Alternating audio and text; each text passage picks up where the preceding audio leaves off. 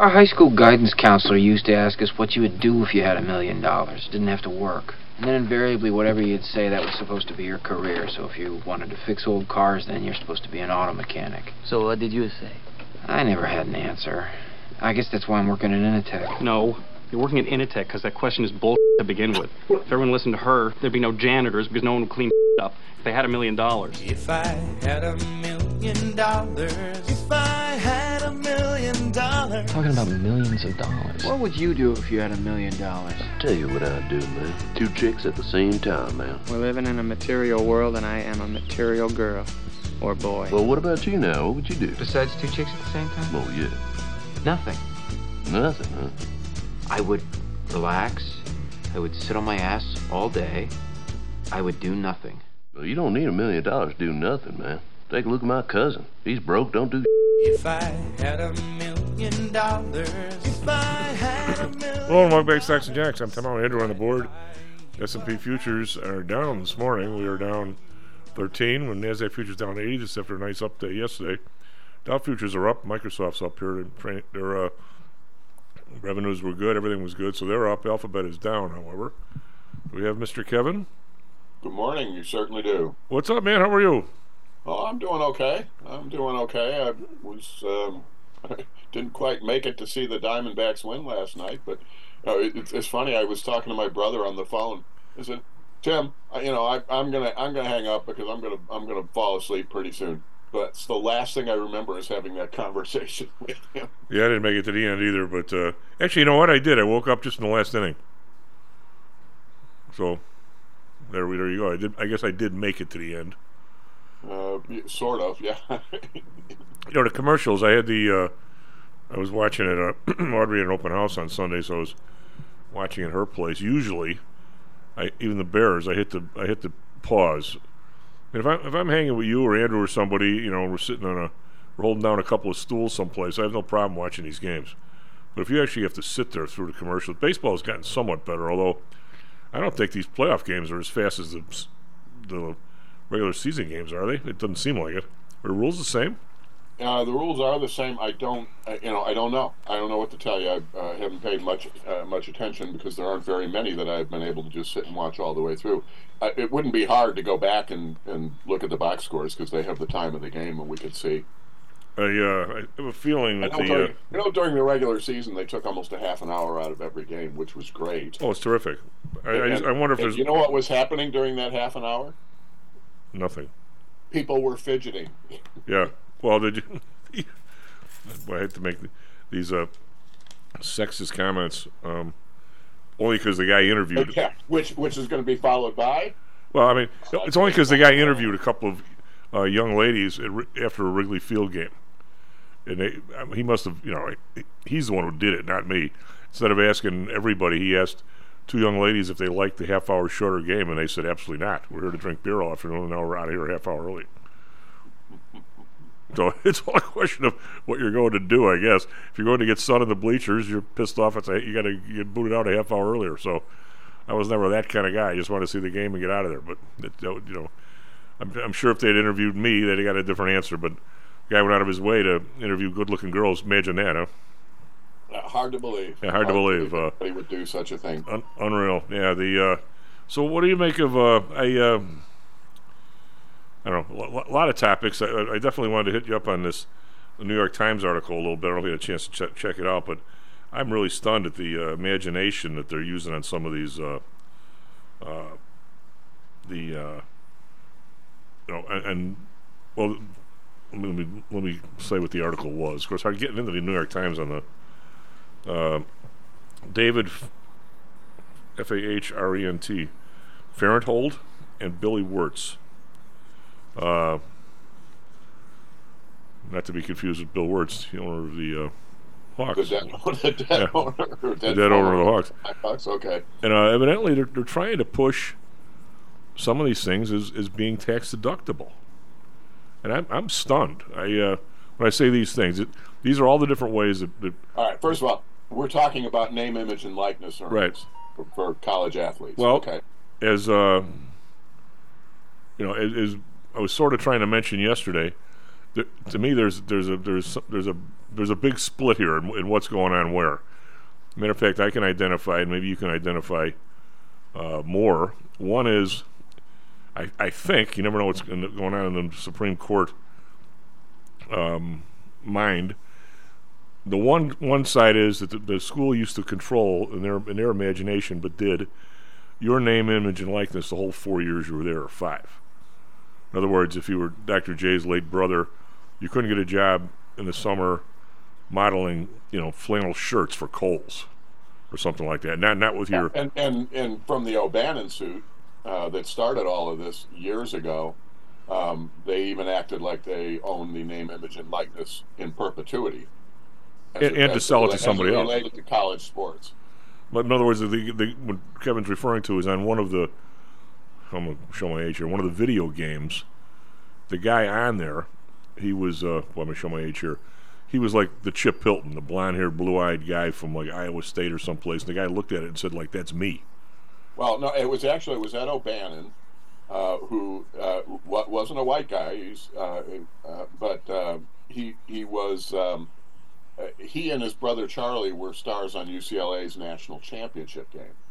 So uh, O'Bannon was watching his uh, nephew uh, play, uh, you know, play whatever. I I think it was EA Sports video game, and they could choose whatever team they wanted. So he says, "Oh, pull up the UCLA national championship team." He pulls them up, and not only is there a player that looks like him, it doesn't have his name on it, but it has his, you know, his likeness, his stats, and all of that, and it, it just pops into his head immediately. They don't have the right to do that, um, you know, not unless they pay me. Um, so that that's what started this ball rolling. It became a class action suit eventually, um, and, uh, and and sort of a landmark ruling. It still didn't completely free up the players to earn while they were in school, but it's it's what started this whole movement. Kevin, who's the guy I'm, ta- who's the guy I'm talking about that was on one of the, uh, it wasn't a Madden game, but it was like a Madden game. And it was some blind quarterback from, was it, was it Oklahoma or someplace or Missouri that he knew it was him? Mm, don't know. That, that was that you're right. That was not Bannon, but there was was another one followed right with it. Maybe maybe it ended up getting tossed into the class. I don't know, but that was the one that I read. Was was was the the guy's like that's me. What are you doing?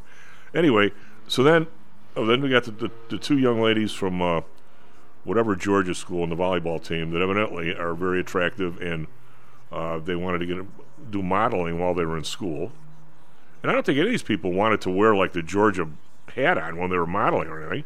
They no, just they just wanted they they were just you know had had a certain amount of personal fame be- because of athletics, and they wanted to cash in on it. well, and I you I don't know what the story is. I, I guess in the old days, say for instance Austin Carr or Adrian Dantley, if, if you if you were driving down uh, you know the toll road in Indiana, Notre Dame could have thrown up a picture of Adrian Dantley and say coming from you know 40 years ago up there and say come come come some come see uh, Notre Dame basketball, and I, and I don't think he would have anything to say about it. Uh, some schools were actually selling like jerseys with the athletes' names on them, Yeah, name and number. Uh, yeah, there was a lot of that. Now that was that was technically illegal, but uh, so they claimed no, we're not allowed to do that, and then people just started uh, immediately showing where online you could go buy these things on the school's websites, and it was like, oops. Yeah. Uh, Well, anyway, that, that, that to me is is step one. Okay, and I, and I think that's what, again, putting your mind into these judges' mind. Uh, that, to me, that would have been step one. Okay, that was the that was the thing that they allegedly freed up. Well, now you've locked into this. Okay, now we got to pay everybody, we're going to have people other than the school pay people.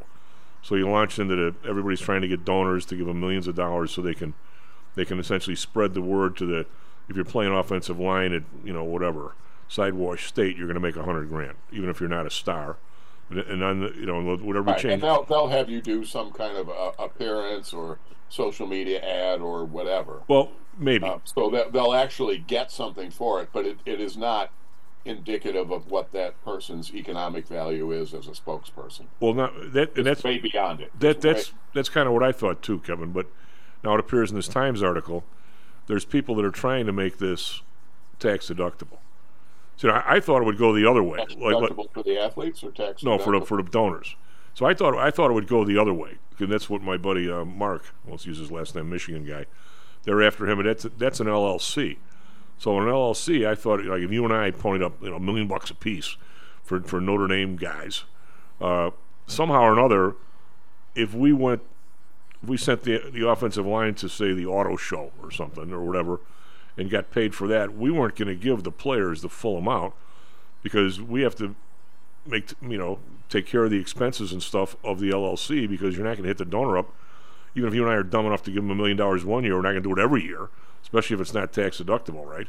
So th- th- there would have to be a profit center there. Now, the danger there is danger, or the unique part of it, is now the, the, the kid is an employee of a firm, yet that firm is not the firm that's telling him when to be at practice and to do 50 push ups. So he's getting paid by somebody who really isn't the employer. The employer is the school. They're the ones that that are giving him tuition and telling him when he's got to be, or he or she, when he's got to be there at practice and all the other crap, right? All right, so that's that's Plan B. But now what they're doing is they're telling people, according to this, and sometimes the same group is splitting off. They have a tax arm and a non-taxable arm. They're saying, "Give me a million bucks, and we'll have Andrew say, go to some hospital and talk to kids for an hour and pay him a thousand dollars an hour." Now, so now that's a, and, and those guys, the IRS, you know, why is the IRS? What? This, I'm, firing shots already this morning, and I shouldn't be. Why is the IRS so slow to go after rich people, and, and so fast to go after everybody else? The IRS seems to be totally dead on this one. That these guys are actually getting these what 403 or 503cs or whatever they are, as as being tax, as being charitable organizations. Where essentially you're, you're so you got the the left tackle showing up at Northwestern for an hour. Uh, God knows what he's saying to people. Maybe maybe kid might actually be doing a good job. Who knows? But you're paying them six hundred to thousand dollars an hour, and that's how. And now it becomes tax deductible because this is a charitable deal. So I, I could probably build a, a construct there that makes that. Um, I, I don't want to go with legitimate, but uh, because that's not not necessarily the intent here.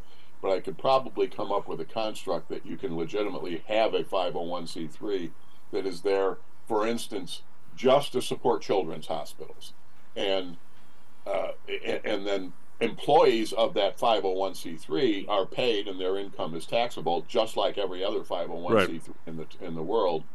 But if this exists for the sole purpose of providing this um, uh, you know public service uh, uh, as part of what they do you could probably make a, uh, make a case that it is there. We'd have to get a tax attorney on here to really Well, but I mean, but now, now you're, if, if you and I show up and say, we'll go talk to kids at the hospital, and oh, by the way, we're better at it. We actually give a crap, not that these kids don't, and uh, and uh, we'll do it for hundred dollars an hour, and they say we don't want you. Now, what kind of a sham is that?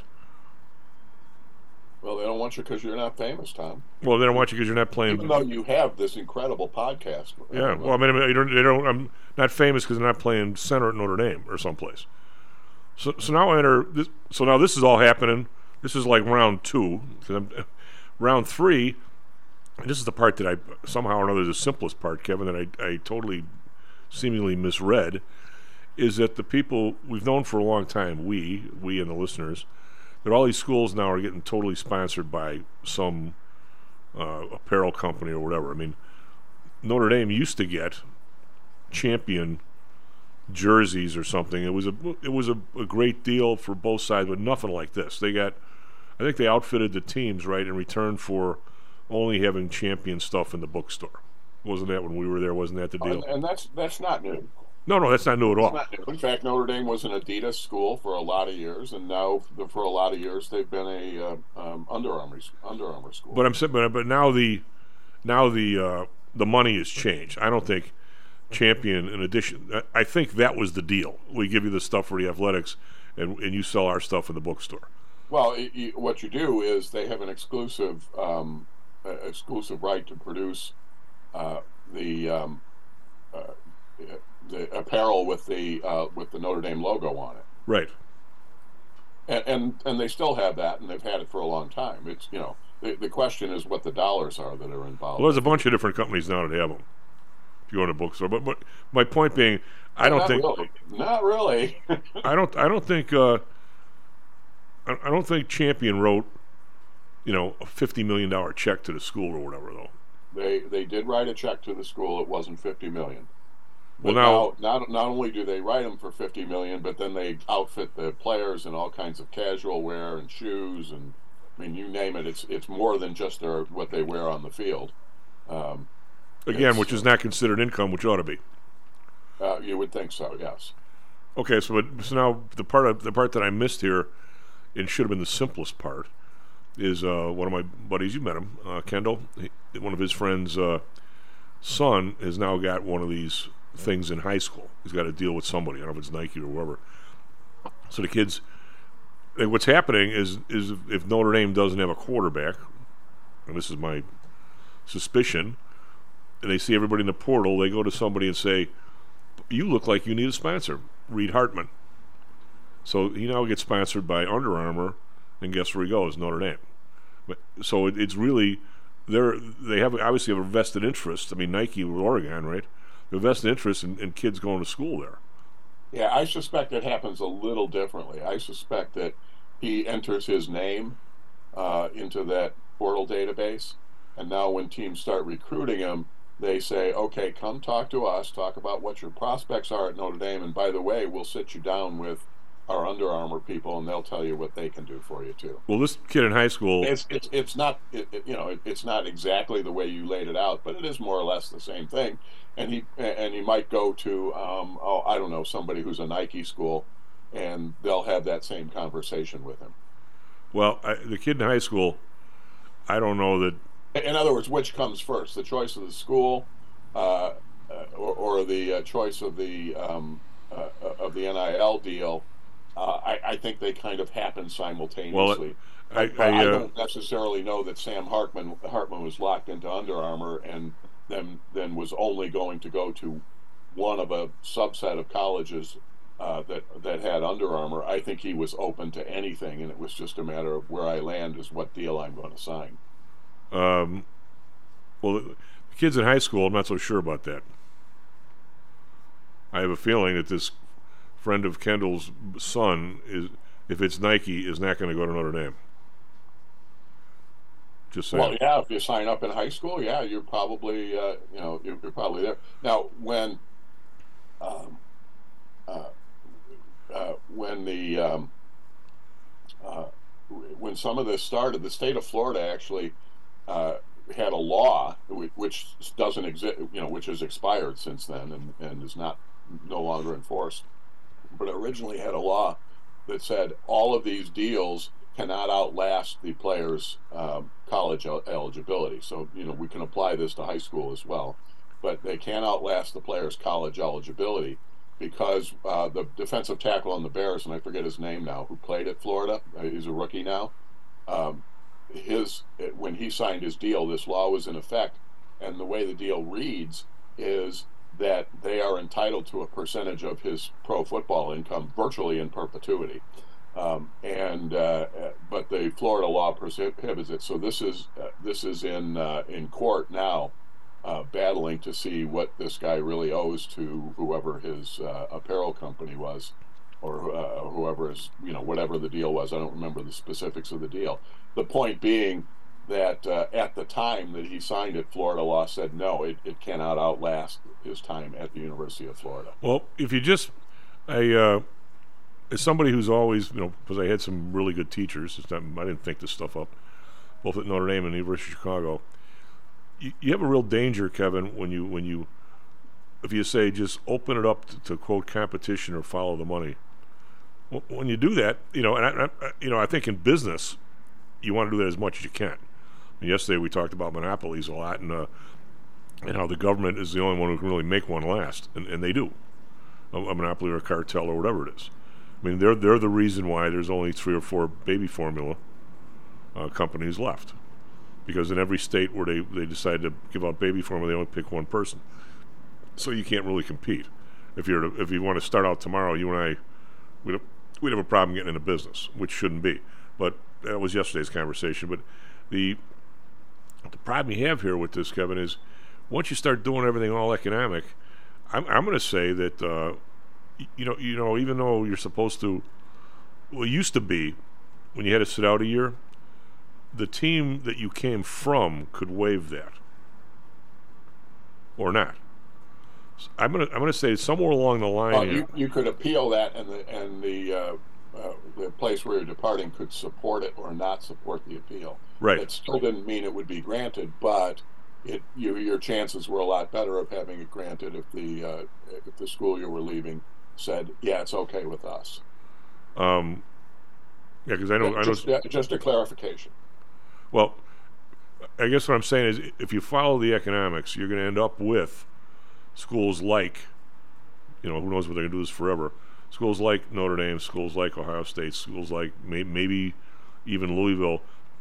They're going to potentially be they're going to, be takers in this pool. When I say takers, everybody you get you you might be losing, but everybody you pick up is probably better than the person you're losing if you're at that level of the school.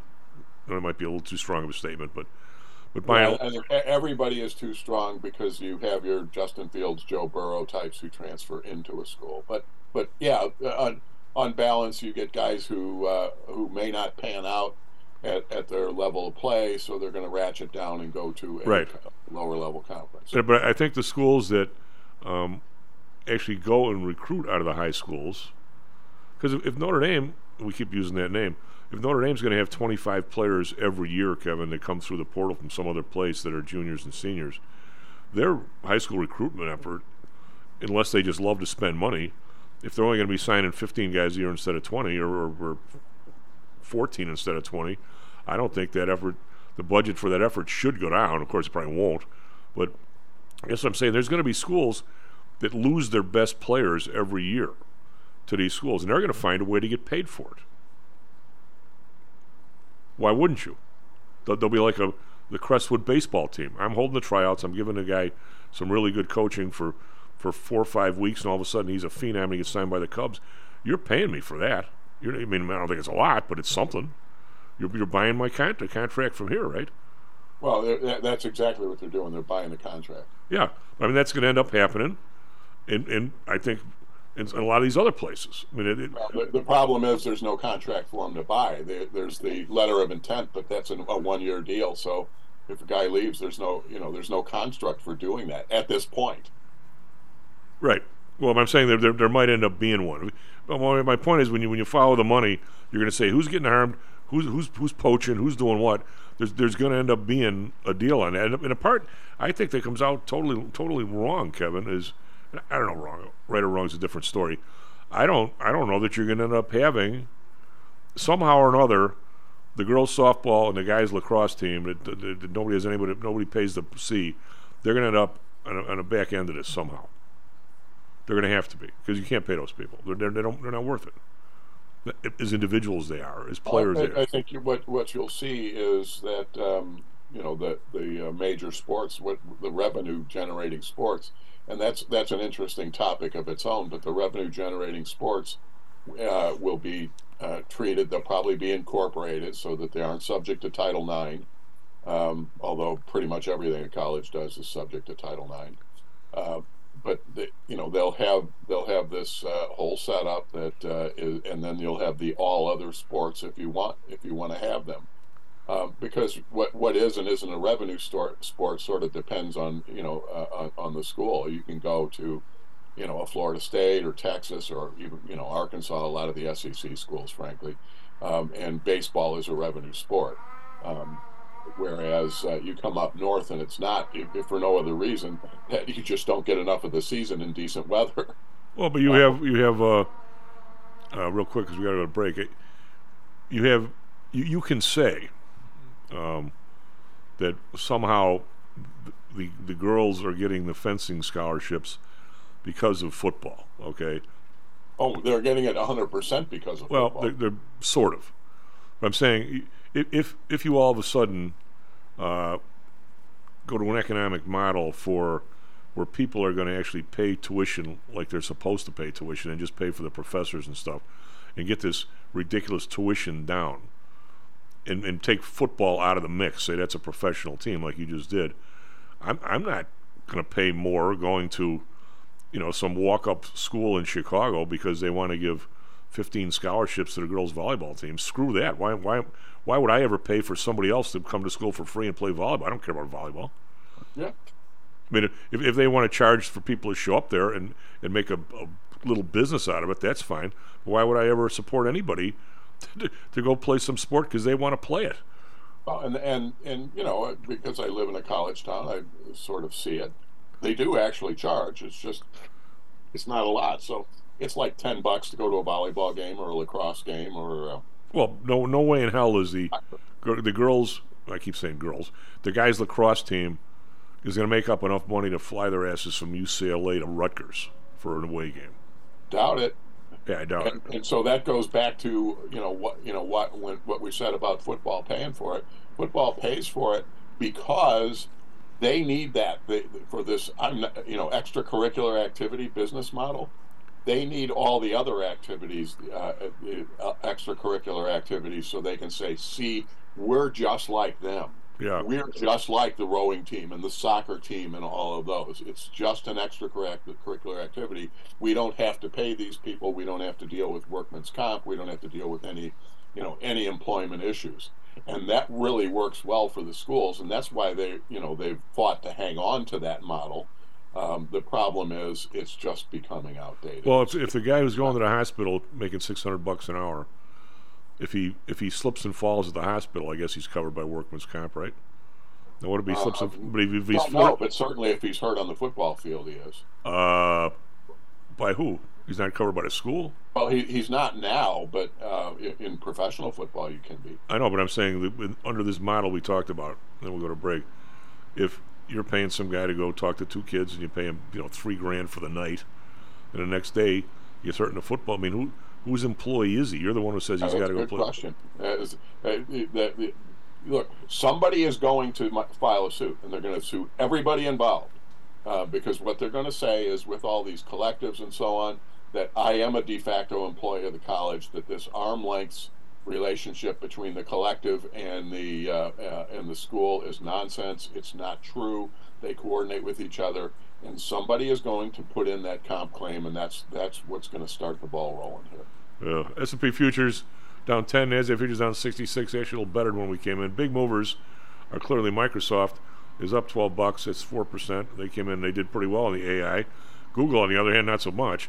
Down 8 bucks. That's almost that's almost 6%. Uh, 131.90 uh, on, on the Google. So we'll be right back, Stocks and Jocks.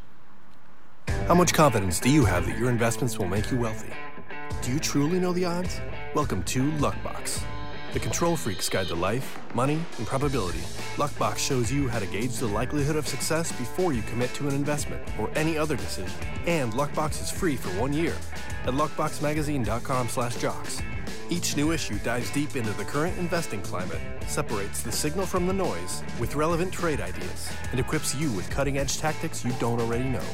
Luckbox is the essential magazine for proactive investors who are hell bent on pursuing life, luxury, and happiness through sports, fitness, travel, food, spirits, music, and a whole lot more. Smart investors don't bet on possibilities, they play the probabilities. Luckbox is $7.99 on newsstands, but you can subscribe for 10 free digital issues at luckboxmagazine.com slash jocks. Don't rely on luck. Get Luckbox at luckboxmagazine.com slash jocks. Is your business being challenged by the complexities surrounding healthcare reform or other matters related to human resources management? If so, then Cognos HR can help.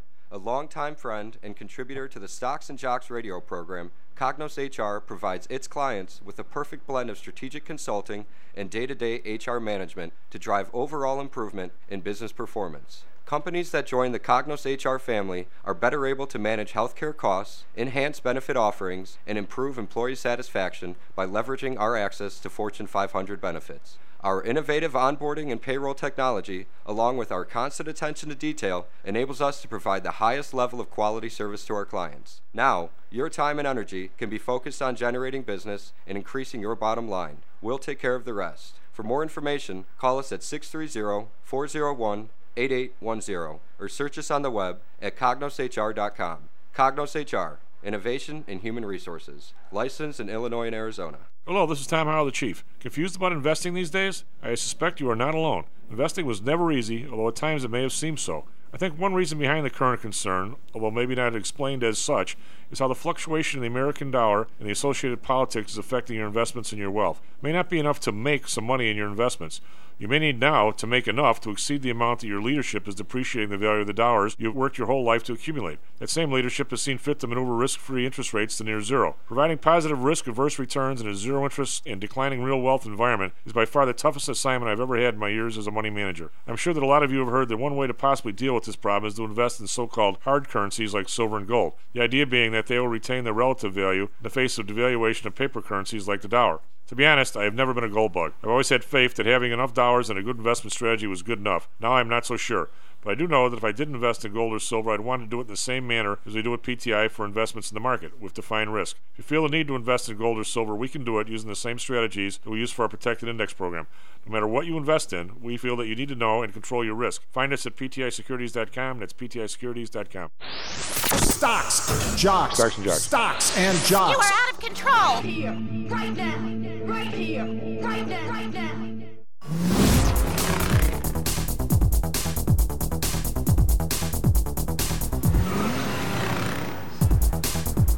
Lone Rope X Stocks and Jocks. I'm Tom Howe.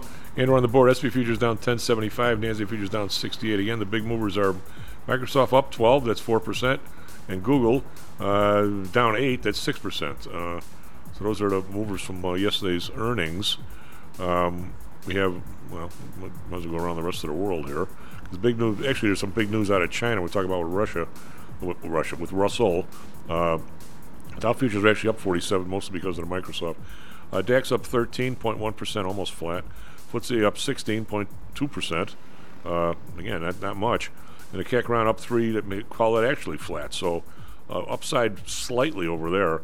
Nikkei up 207.7%. Hang Seng was up 2% last night, but now it's up 93, uh, only 0.5%. Uh, Shanghai up 11.4%. The uh, they were up actually a bunch yesterday, uh, yesterday morning as well. One of the reasons for this is the uh, Chinese government has decided they're going to go out and borrow 130 billion yuan, which I guess is like 60 billion dollars, and spread it around to their uh, uh, various provinces. So this is a big deal to to go out and and, uh, and buy, you know, to borrow. This whole concept of going out and borrowing money as being a a, a positive thing, I just can't. I mean, I just I can't go there. But uh, evidently, that's what the world thinks is cool. So that, that's what the, the big announcement out of China was yesterday. They're going to borrow more money from the Treasury. Now that that brings up the idea, and I'll talk about this more with, with Russell, is this fiscal policy or monetary policy? Now, if they're going to just go out and borrow every single dime, that'll that is actually fiscal policy, Keynesian fiscal policy. If they print any of the money to buy their own debt back, now it becomes partially monetary policy, and we'll, I guess, we'll know, uh, you know, as as we go. We also have Boeing is up five bucks, even though they cut some of the 737 delivery forecast. Uh, the stock's still up five bucks. Boeing's trading 187.74. They had they had uh, uh, earnings as well. Now yesterday, a nice rebound on the market. Dow was up 204, S&P up 30, Nasdaq up 121. First really good day in a while. Bonds. This is one of the reasons the bonds came off the five percent uh, number. Today they're 4.86. It's up one one basis point. The Bund up two basis points, 2.86. Again, they never made it to three. Uh, the Japan up one basis point, 0.86. Uh, we have oil is uh, up two cents, 83.76. Brent up 13 cents, 88.20. Natural gas unchanged, 296. RBOB up a penny, 227. We have gold, which is down kind of uh, mired in this narrow range here in the high 1900s, down a buck 30, 1984. Silver down 16 cents, 22.95. Just can't seem to stay over 23. It runs up there, looks like it's going to, and then it doesn't. Crypto, which has had another, which had a huge week, is still hanging in there th- up 34,252. That's up 461. We have the U.S. dollar uh, up a little bit. Euro's down uh, 13 ticks to 105.7, and the pound's down 31 to 121.2. A lot of stuff there. Andrew, what do you got for us? Traffic, weather, sports. Weather's lousy. Traffic's bad. I'd turn back if I were you. Yeah, that's about it right there. It is uh, 6:41 here on Wednesday, October 25th. Uh, and correct me if I'm wrong. All I got for sports so far was a little bit of hockey. Uh, it was the Blackhawks lost to the Bruins three to zero. Um, that's all I got here. Uh, over to weather, it's currently 62 degrees. We got rainy skies here in Chicago. And that's going to stick around basically all throughout the day and possibly into the next day as well. Uh, right now we have a yeah right, now we're at 62 degrees. We're gonna a high of 65, and that's gonna hit around 4 p.m. And over in Phoenix, they have mostly clear skies, a little bit of clouds, but that's going to break out into sunshine. Right now, they're at 64 degrees, and they're going to reach a high of about 84, and that's going to hit around 5 p.m. Now, finally, for Chicago traffic, uh, we have a little bit of delays all around the board here. Uh, a couple accidents. It's on the outbound Kennedy, uh, that's at uh, west at Damen Avenue, and we have a uh, accident on the inbound Eisenhower excuse me, right off of the Eisenhower. That's uh, Taylor Street at West Ogden Avenue.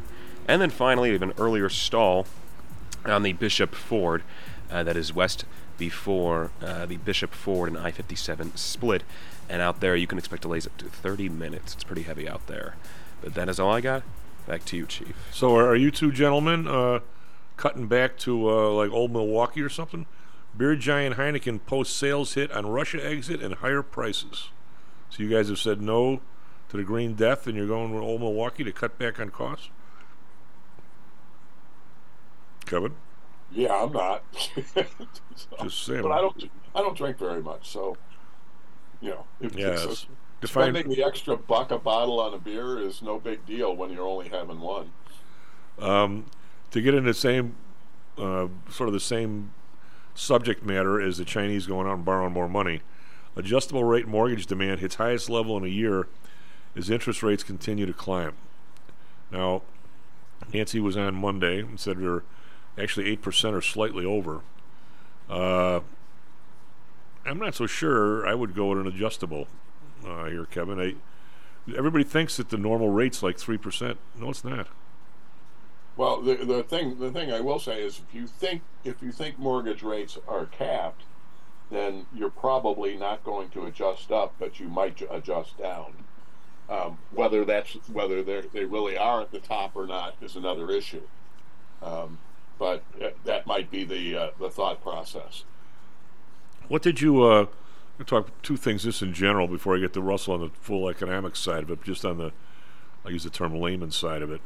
Um, what do you make of the of the banter we were having yesterday? A lot of the people on Stocks and Jocks, obviously, um, Carl has a a uh, newsletter and stuff, and uh, and he, you know, he's he's more adamant than most on on what exactly what rat hole our government's driving us into, uh, and this House thing. I, I, I don't think I've ever seen this anything as screwed up in my life as this House Speaker thing. Now, they they nominated a guy yesterday morning, and by ten thirty, the guy was already out. Yeah, I think that you know there, there's more optimism today about the guy that they are going to vote on than there has been about any of the other candidates. So we'll see what happens. Uh, it, you know, I think everybody's starting to figure out that we really need to have a speaker. Um, so uh, so it'll come together. What You if know, it- one of the things is you were asking yesterday whether they still have committee meetings and all that. Yeah, they absolutely do. They still have briefings. They still have all of that. The only thing the only thing they really can't do is bring forward a, a, a bill to do anything, you know, to vote on anything. So whatever we're doing in the Middle East, that's still going to get reviewed by the committee that like Mike Quigley's on. Oh, all, all yeah, all you know, the defense people, the uh, um, the intelligence people, you know, they're all getting their briefings. They're all getting all their information. Okay. Um, so where, Yeah, where it's does like they've stopped. They just can't pass legislation, which actually was the kind of Congress I can like. well, well, you get yourself kind of in a rat hole. But, but sooner or later, you're going to have to have one. Well, you've got the debt You know, thing. That's but what if, two weeks. If, if, the, if the mandate is first do no harm, well, they can't do that. They can't do very much harm at the moment. Um, I think, Whereas, whereas they can do a whole lot of harm when they're in full session. So what would happen if I was out there and I'm on the, the Democratic side and I'm I'm siding with the the people that say we got to cut the uh, spending down, the eight people? Would I be like a a total uh, black black ball? outcast. You'd yeah. be an outcast. You'd be primaried so damn fast. Yeah, I uh, I don't. This this a lot of what is going on in the world right now. I think has a lot to do with economic stress, and I think we're we're part of the economic stress. We're supposed to be the economic leader, and we're not. we become a, a bunch of deader knuckleheads, and I don't know why we're doing that to ourselves, but we are. And some people are getting all the dough, and uh, and you know, I guess they're not going to stop. They're paying the people in Congress. We're not, and I just I don't, and I, I'm not so I'm not right there with Carly. I start dragging people out of the office and uh, smacking them up in the street in the streets, but uh, clearly the way we're, we're we're going about it now with with the ballot box, uh, you know, when you have, uh, you know, I don't think people necessarily, uh, unless you're sort of close to it, and you know, I, wouldn't say we're close to it, but we were we were big fans of Karin Reaves, right? It was running for, uh, what's his name, Bobby Rush's spot, and at the last couple of weeks, and I'm not saying she don't, you know, absolutely won anyway. Sam Bankman Fried's group gave a million and a half bucks allegedly to Jesse Jackson's kid and he pulled away in like a 15 person race and didn't win by very many votes. Now, I don't know if that million and a half bucks got him any votes, but I suspect I suspect it did. I don't know how many. There's no way to quantify it. But people don't don't think that the money these places throw around makes a difference. It sure as bleep does. I mean, uh, you know, that's why uh, you know people talk about uh, term limits and look at these guys that are at the end of the, the, the you know how much money that you know the Pelosi group and this group and that group has gotten from these people over the years, and look they need, they need to be thrown out. You know, I, I can't really debate that so much, except for the fact that if if I'm the one giving the money and buying people, it's known as a workaround. I'll just I'll just start paying people like Jackson's kid on his first his first time in. I won't wait till he's here five years and can actually do something. I'll buy everybody right out of the gate, or I'll buy people when they become a state legislator when, when, knowing they might run for, for this someday or whatever. All you do is move it down the chain, Kevin. It's it's just not right. I mean, uh, no matter no matter what you do, I mean, I'm not saying term limits a horrible idea. I'm saying I don't think it's going to do what people think it's going to do. I'm just saying. Well, I, I, I do believe that there are a certain number of people in Congress who really hate that they are so beholden to the money, um, and that you know, the minute that they get elected, they have to start fundraising for their reelection campaigns. Uh, I, you know, I, I think there is there is an element in there that just you know hates that aspect of the job. They may get used to it, they may get good at it, but they don't like it, and might really welcome anything that is going to uh, um, take that out of the equation. Now, you know, I don't know what's you know what's going to happen. I don't even know what's you know what's what's going to work. Um, uh, but it, you know, it, it's nothing's going to work unless we have a much more engaged uh, uh, voting public, and we don't. Well, they're not engaged because they don't. They don't. I, uh, there's a, piece of paper in here. Since I cleaned up, I'll probably never be able to find it. There's a piece of paper in here that says the the average American, well, which we all are, uh, yes, in terms of well, one man, one vote, one woman, one vote uh, realizes that even though it's a great right, your vote, you know, is, is isn't worth you know uh, one one p in Lake Michigan. I mean, it, unless you're uh, you know in Virginia City and Bonanza and, and Hoss and Little Joe are running for mayor and it's a tie and Ben Cartwright's in there flipping a coin over who he's going to vote for. That's not the way it works. I mean, so it really almost isn't worth it for anybody to engage and read all this stuff on a national level. When you end up with two people, you, you don't know who the two people are. If you vote for a primary in Illinois, the person's already already picked before you get before they get here. The money makes sure that you win in Iowa and then you win in, in New Hampshire or wherever, and then all of a sudden the guy's picked or lady's picked. And so you, you're, you're not really part of on a local level, Kevin. You've had pretty good success in your area at, at changing things. And a couple of, I mean, you haven't mentioned that to people for a while. Maybe Friday we'll talk about what you did. But that I think that can happen at a local level. On a national level, I mean, you're, you're a drop of water in a lake. I mean, so what, what, what ends up happening, but I, I do think as much as people love the Constitution, by the way, so do I, the Constitution did not anticipate, in my opinion, you can say they did because they were clairvoyant, did not anticipate people from outside a district cr- pouring that much money into a district. And somehow I think that has to stop. And I don't know how you do it. I mean, well, I, you, you can certainly do it by constitutional amendment. Well, we're never going to get that. I mean, it's, you, you talk the about option. It's the option we have. Okay, but it's it's, it's a hell of a lot easier to pull off than uh, uh, throwing out the whole Constitution and starting over. well. One one thing about amendments, though, is, and this is uh, there, there's certain things that I guess always when people put together. Let's look at the charter of the city of Chicago. Um, well, city has a charter, right? Is that what they call it? Uh, if the city was down to 100 people, the city council would still never say we only need 25 aldermen, not 50. Somehow or another, there's decision processes that can't be left to the people there because they're too close to it.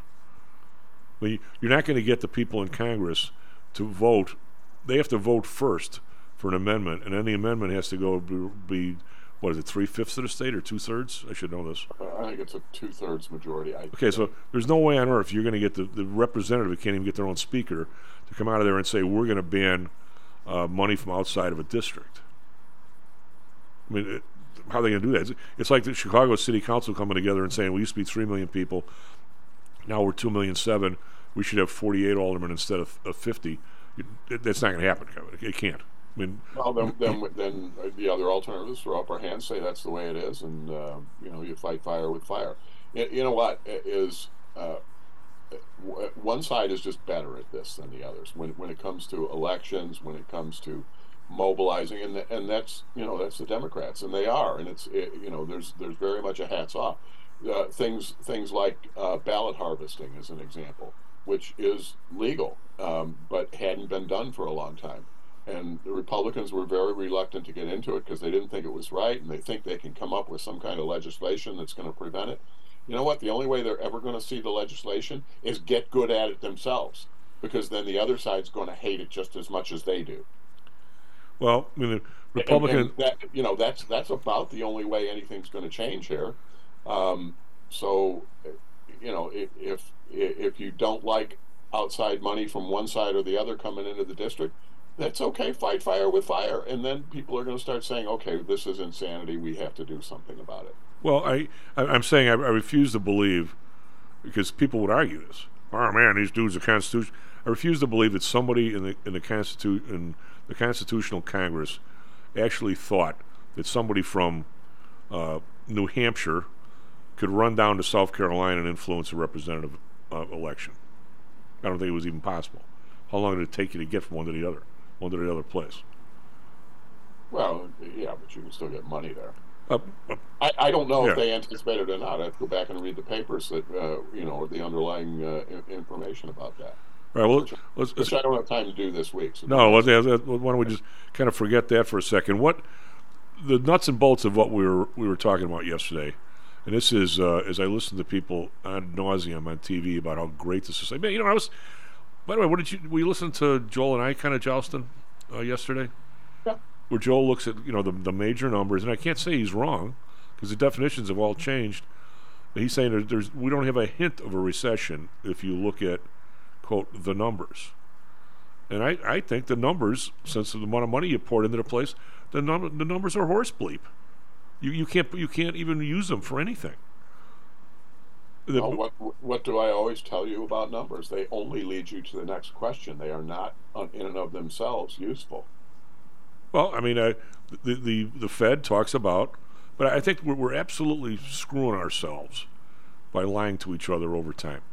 And The, the other part of this, Tom, is is the difference between data and information. We see a lot of data, and data is those numbers Joel was taught was discussing. It, you know that that's what it is.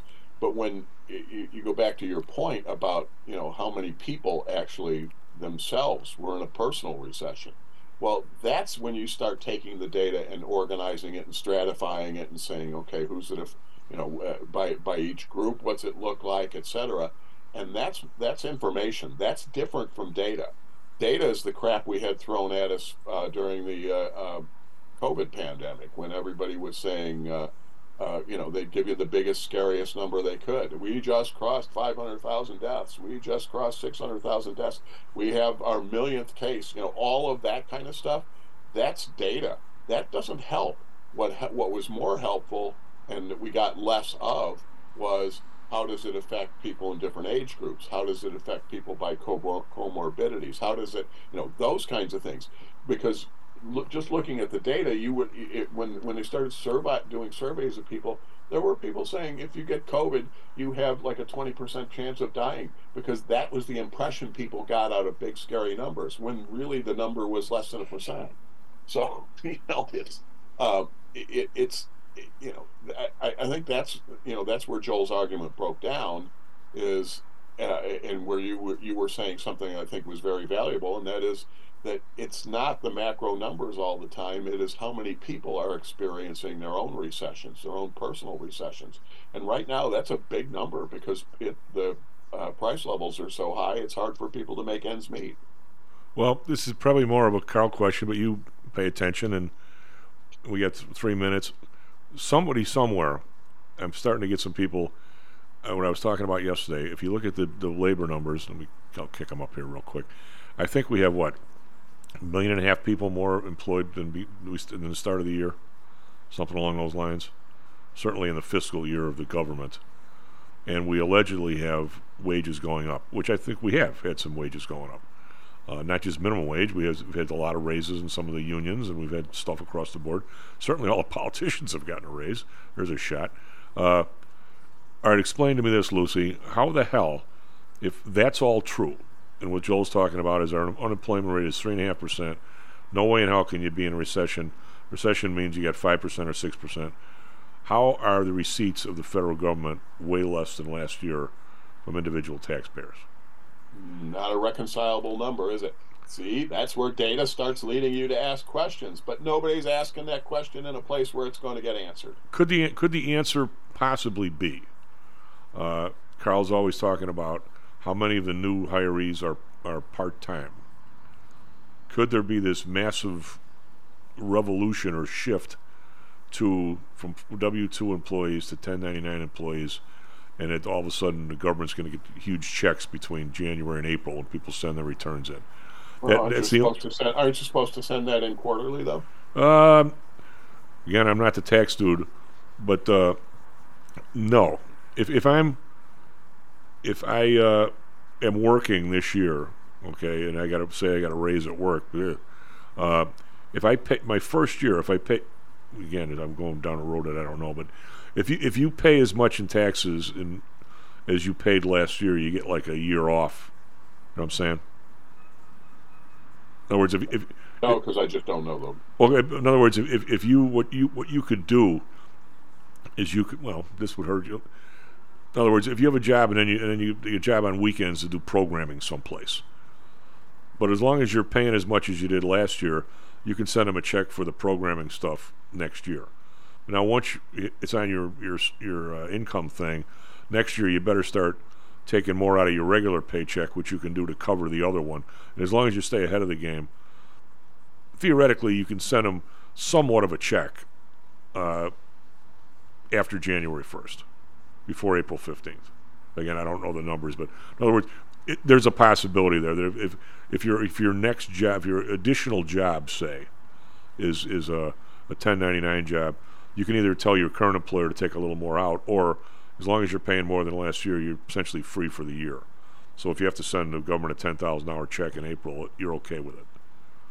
Again, that, that, that that's a, a half-ass assessment by a half-ass tax accountant. I will have to take your word for it. Um, but the answer is no. If, if, that's all you did, I mean, your your your first year, that I don't know, Kevin. In other words, if you if you never had a job, okay, and because uh, because I do some of this, I do some consulting work for, uh, you know, uh, a lot of legal stuff and everything, and and that, you know, you you have to if it once you pay, and have to send a check in in April, the next year your tax guy will give you the the quarterly stuff and say, okay, next year you better pay it, type of thing.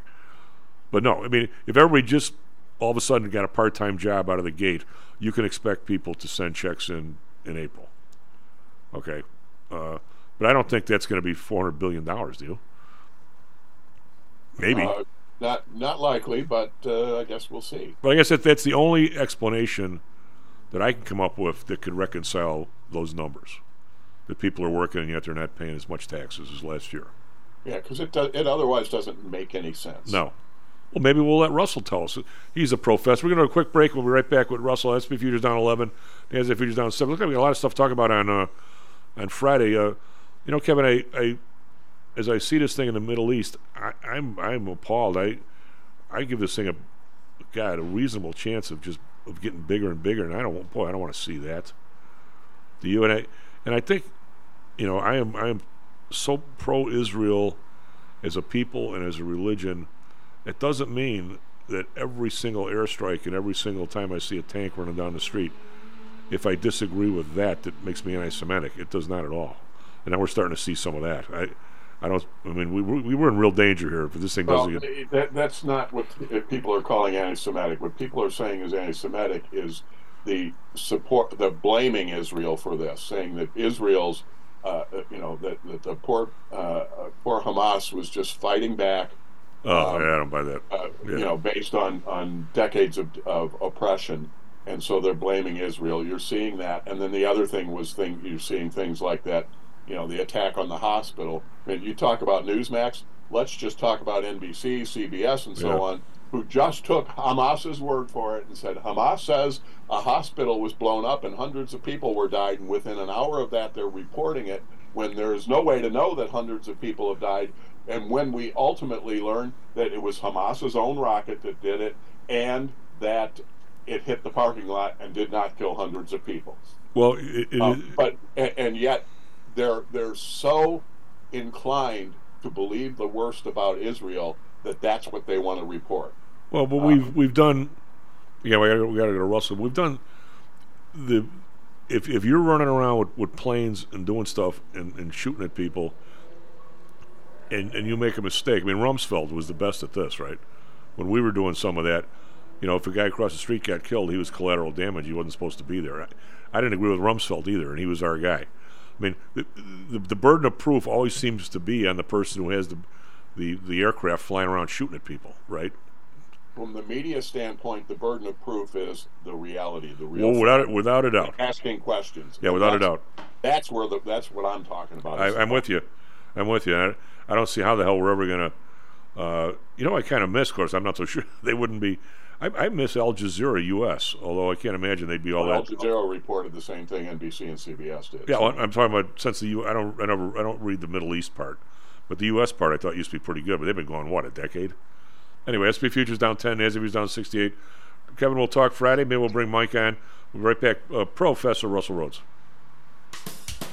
This self directed trading is a lonely job. Online trading is not as easy as point and click. No, it's not. Everyone, even professionals, need to share ideas and think out loud every now and then. That's what I like about PTI Pro Direct. Their staff of former option floor traders really helps me choose the right strategy for trading option volatility and plan the time decay for my covered writing program. Yep, nothing can replace years of trading experience to stop you from making that dumb trade and for saving a few bucks. We've all been there and done that. yeah, I have access to all that great trading advice and experience for just a penny a share for stocks, $1 for equity options, and $1 minimum a trade. Our clients at PTI Pro Direct can call when they need a little help on a trade or just to talk about the market in general. We trade every day. We love this stuff. That's what I like most about PTI Pro Direct. Cheap prices, along with great advice from real floor traders. It's the best of both worlds. Tell your friends. That's PTI PTIProdirect.com, PTI PTIProdirect.com. Are you one of the millions of people who suffer with pain? Do you wake up in the morning with stiffness in the lower back or neck? Why are you using medication to cover up the symptoms without treating the actual cause? Painkillers, muscle relaxants, and anti inflammatories are not the answer. At ChiroMed, physicians are trained to detect the cause of your symptoms and to correct the underlying problem. If you're ready to listen to common sense and do what it takes to make changes in your body that can affect your health for the rest of your life, give ChiroMed a call and set up a complimentary consultation. They are located in Orland Park and can be reached at 708 403 2727. 20,000 patients over 22 years have been treated at ChiroMed, and over 90% of them have had positive results without medication or expensive surgery. Isn't it time you did something good for your body too? Give ChiroMed a call 708 403 2727. That's 708 403 2727. Let's get you pain free and living again. Hi, I'm Audrey Johnson, an owner of Home Source Realty and a frequent contributor to Stocks and Jocks. If you're nervous about the stock market and considering diversification, or are looking for a rate of return way better than your banks, consider adding rental properties to your portfolio. Whether it's a condo, single family, or multi unit building, I can help you select a property that meets your financial needs. Call or text me at 708 349 3456. That's 708 349 3456. Or visit my website at myhomesourcerealty.com. That's myhomesourcerealty.com. Stocks, jocks, Stocks and jocks. stocks and You are out of control. Here, right now, right here, right now, right now.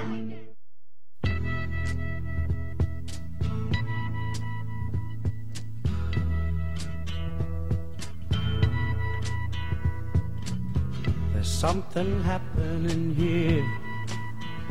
What it is. Hello, welcome back to Stocks and Jocks. I'm Tom Allen on the board, Little Buffalo Springfield. We have the professor. Here. Good How- morning. how are you, buddy? Wednesday. Doing okay. What's a good word? Brewing my coffee. I'm like Pete. Brewing a job. We're ready to get going on the day. We got to turn him up just a hair, Andrew. If- if He's uh, we were a little coming in a little low. What? I'm uh, coming a little low. a little low, but there- that's a little better. There you go.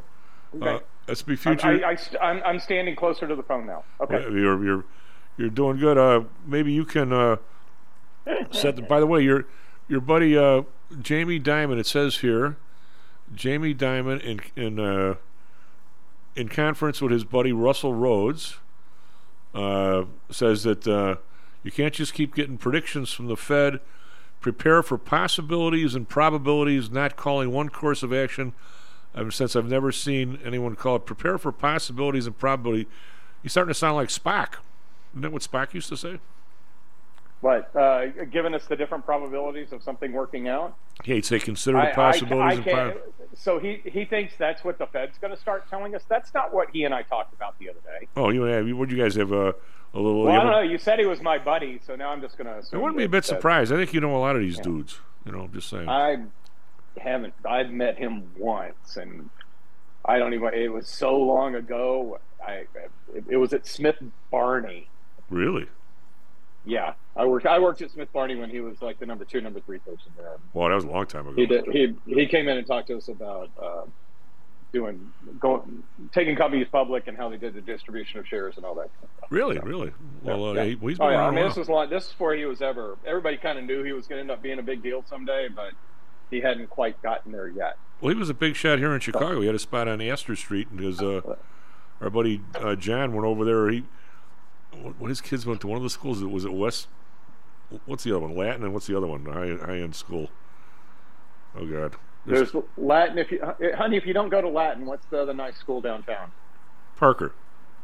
Parker. Parker. I don't know which one of Or, Chicago, kids. or Chicago's lab school, but it, it, it, living in that neighborhood, they went to par, either Parker or Latin. 'Cause Uh, we, but we lived those are- those are big course, money and I lived in the same neighborhood at the same time as well. We Well- were a block over. Well, but the, the if you went to Walter Payton, uh, that's free. The other ones you got to pay up for. Not only that, you got to be part of the Yeah. the charity for like three years before they even. Anyway, Jamie Dimon had a You know, big. this was, I don't think Walter Payton existed back then. Probably not. Probably had to go to. Uh, uh, what Go ahead. We're talking about people, uh, stuff that nobody but you, me, and maybe one other person cares about. that's true. That's true. So I'm gonna steer. I'm gonna. I'm gonna help steer us back. Anyway, he held, held a big shindig one night for for uh, people who were giving money to one of them at his place in Astor, and our buddy John went and uh, gave his dough, and his kids end up getting in there or something. But anyway, it's a little out of my league. But uh, bunch of questions. I mean, how do you Middle East? How do you even begin to predict what that does to markets?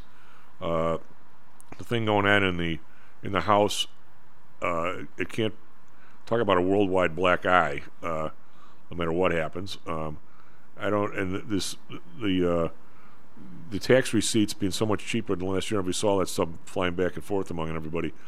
Nobody seems to be able to explain that how our deficit the year after COVID is worse than the, than the last year of COVID.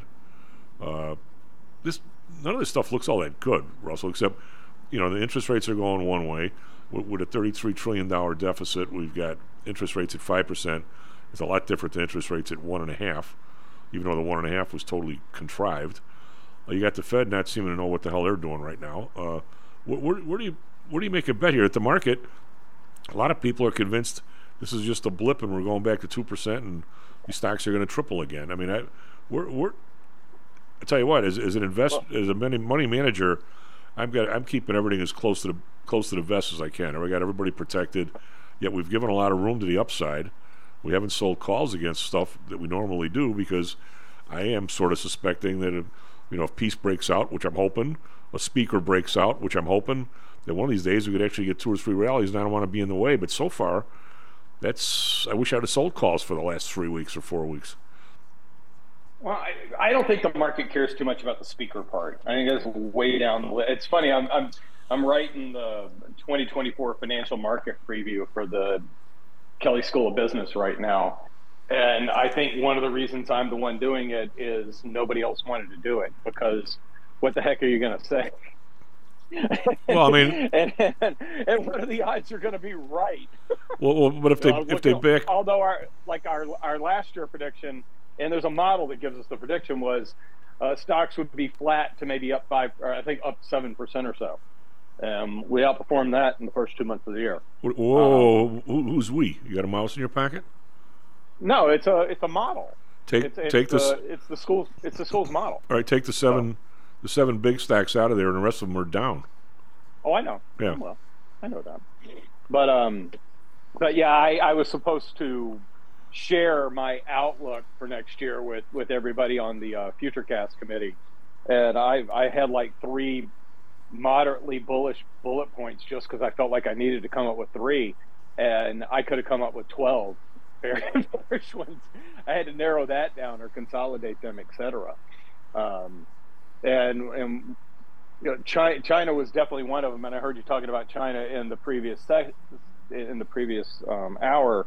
Uh, the the thing with with China and borrowing money to borrowing them borrowing money to keep things going is much worse is, is a much worse situation of, of kicking the can down the road uh, than us. In fact, it's more like kicking the can uh, a couple of blocks on the sidewalk, not block, not city blocks, but you know squares Yeah. because the the, the way that our and, and let me go through this a little bit.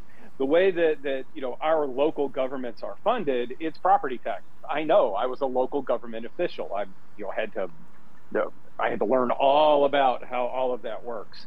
Well, if you're a local go- if you're a local government in China, the central government tells you what your gives you goals each year and tells you what you're supposed to do.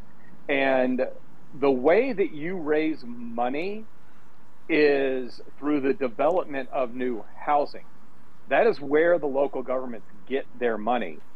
And not only are they- you know is the local has the housing market in China come to a stop, they're tearing crap down that's half half built. And Well, so they never- they never- did they ever get the local the local governments are being you know told you got to do this, you got to do that, and the local governments who you know if you're the head guy of, of one of the the provinces over there. Uh, and you push back a little too hard on the central government and say we can't do that we don't got any money um, you know there's the next guy in line is going to be in charge next year Uh, you know, st- you- stupid question. It's like you're supposed to figure it out. So now what they're doing is what, what you said this morning was uh, they're borrowing money to spread around to the regional governments. Well, I'm not shocked at that because the regional governments are all broke. But when you borrow money, uh, there's supposed to be a way that, that to, to go about paying it back. And there, th- this isn't uh, th- this isn't money that's ever going to get paid back. So Uh, s- if they're you know they're doing a debt issue to do this, you got to be a fool to buy that debt issue. And and you know there are probably only a couple of people out there that are major China bills still that that can do that. Uh, but uh, that. And you said that the initial reaction to this was positive in Chinese stocks, and then they came back off. I'm not shocked at that at all. Uh, two stupid Uh, questions. Uh, Uh-huh. In in China, you're probably the only one who can answer this.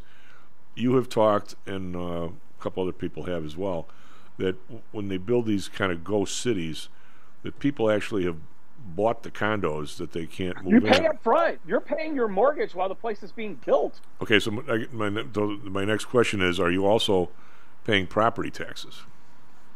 I don't think they have property taxes. I think the, the, the property, the, the taxing part comes when the developer, for lack of a better way to say it, buys or leases the land under the building from the local government. and the money that's being used for for that part is the mortgage. You know, is is the money that the the you know, the, the mortgages that are already being paid on a condo that hasn't even been started. So, so the, So, the local and- guys, and- and some, they- somebody's paying property they- taxes, nobody lives there yet. Uh, well, it, it, but it's like a one-time property tax. Okay, it doesn't. It's not a recurring year-over-year type thing.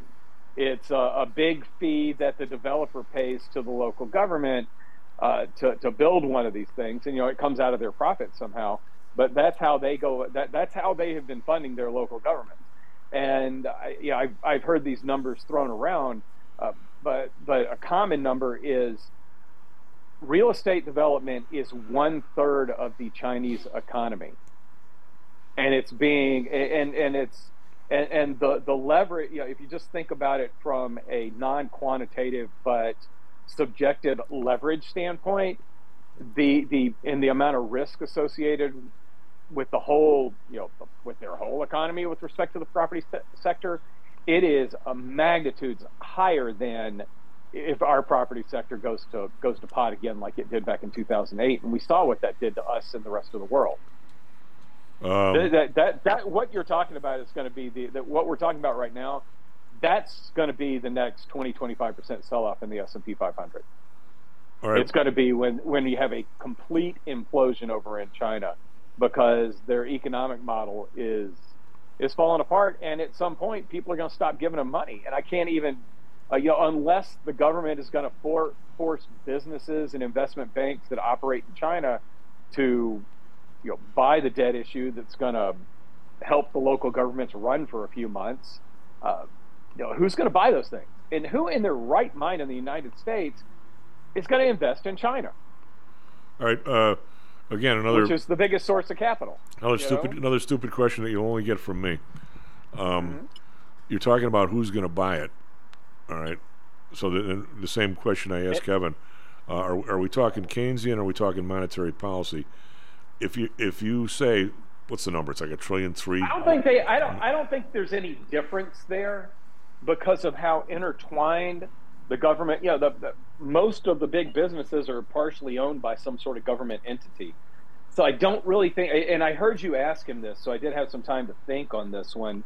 I, I, I, I you know what? It, it's it's number three, which you know Xi. Have you read Xi's book about communism with Chinese characteristics? I actually have not. I should, I suppose. I have. I, I know you don't want to read. I'm. I'm, I'm totally joking. Oh. Uh, it, it is his book, and it's like his version of the Mao's Little Red book. But the Chinese characteristic part of um, you know having private and public side by side, or having their government stuff next to what look like public companies, but really aren't public companies. Um, that's not. That's neither. It's its own type of structure and and I don't know what term you really want to give it right now, but it's it's a neither. Oh, Uh, you don't have you don't have monetary. You know, if, there's no difference between fiscal and monetary policy over there. Um, I guess my question to that is why? Say you come out with 100 100 because it's a communist country. I know but okay i'm saying when I, yeah, and that's i think people forget that too. These these guys are the commies that we grew up hating.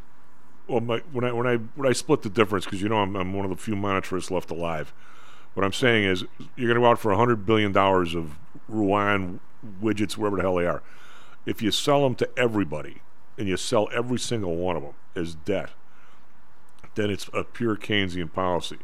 If you nudge your central bank guy in the ribs and say, you print half of that and you buy half of it, then now it becomes monetary. That's what we did, right? Mm-hmm. We we our Fed essentially bought thirty percent or thirty five percent of the bonds the Treasury issued during COVID. So they they never they they issued pick a number six trillion dollars worth of debt, but the Fed bought four of it, or, or half of it. Mm-hmm. So now it becomes monetary policy because you've put money into the system to cover it. There's no way. I mean, do the Chinese actually think they they can sell it to other people? I guess is my question. If the answer is yes, then it's a. But I've never seen a purely Keynesian thing in my lifetime. The, the central bank always helps out by buying some of it, right? By printing money. Oh yeah, and and honestly, it's funny that it, you said that the that Chinese stocks were up an awful lot overnight, and then they started to trade off, right? Yeah, I, I have a funny feeling that that was uh, a headline reaction, and that people suddenly realized, okay, what's next? And what's next is nothing good. Yeah, you know, nobody's going to buy. Nobody's got no true investor eh, that that does a little bit of due diligence on bonds is going to buy these things. There's nothing, you know, there, there's just nothing attractive about it because you're not going to get paid back.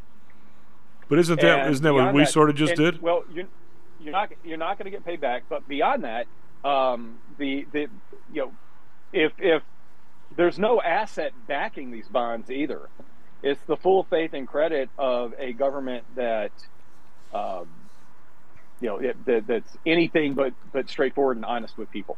But aren't they? Like, This is this is like lending. You know what? This is like lending money to your crookedest uncle.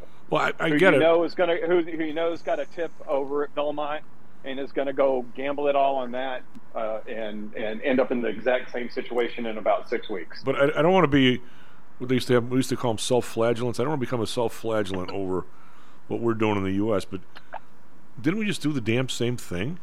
We went out and we, and we, we Not exactly. Well, but we we we knew that the you're right. It's never because exi- the, the the source of revenues is different. Right, I mean, we you, we we you know you sent around. You've, you've referred to the thing that you sent around where the um, where the you know the tax receipts were so much lower than they've been in the past, which I was kind of shocked at. I haven't really had a chance to look at it because I was all over campus. we're down. They're down yesterday. 450 Uh, but billion those, from those last numbers year. were kind of shocking to me. The the big difference here is the source of funds in China is 100% completely different. Um, and it's and and there, there there's if you if if you buy a U.S. government bond, there's a certain amount of dollars that you know every year the um the government's going to take in from from taxing. Now, uh, you know, about a third of that is going to paying the interest on our debt right now, which is is just absolutely frightening in its own right. But they don't have this this number in revenues that that they can hang their hat on if they're going to issue some bonds in China again because the entities that they're going to spread the dollars around to or the yuan around to um, the way the local governments go about raising money eh, I mean the faucet isn't even dripping it's come to a stop Okay, uh, so yeah I mean that when, when you're it just it, We're not. We're not. I- we're not jousting. But I. I, I'm, I'm Yeah. gonna. I'm gonna say we.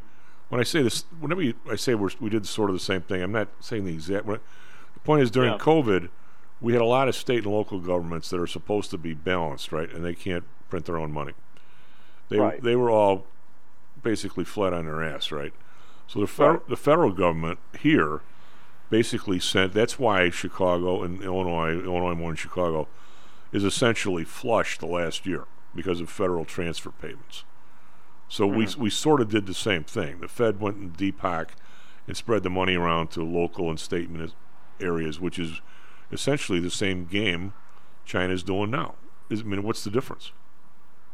The difference is the revenue source to pay back on those bonds does not exist. Okay, I, if I'm you with buy you. those bonds, if you, buy- if, I, I, I had a friend years and years ago um, that that I, I was I was buying my beer on Friday afternoon. It was one of those big lottery things, and I and I and I said, oh, you know what, I'm gonna have a Powerball ticket. This is back when you could win the maximum thing for just a dollar. And my buddy Bob goes, hey Russell, Russell, give me a dollar. I need a dollar. And I handed him a dollar, and he goes, you lose. That's and, and he said, See, you just played the lottery because you know you're going to lose.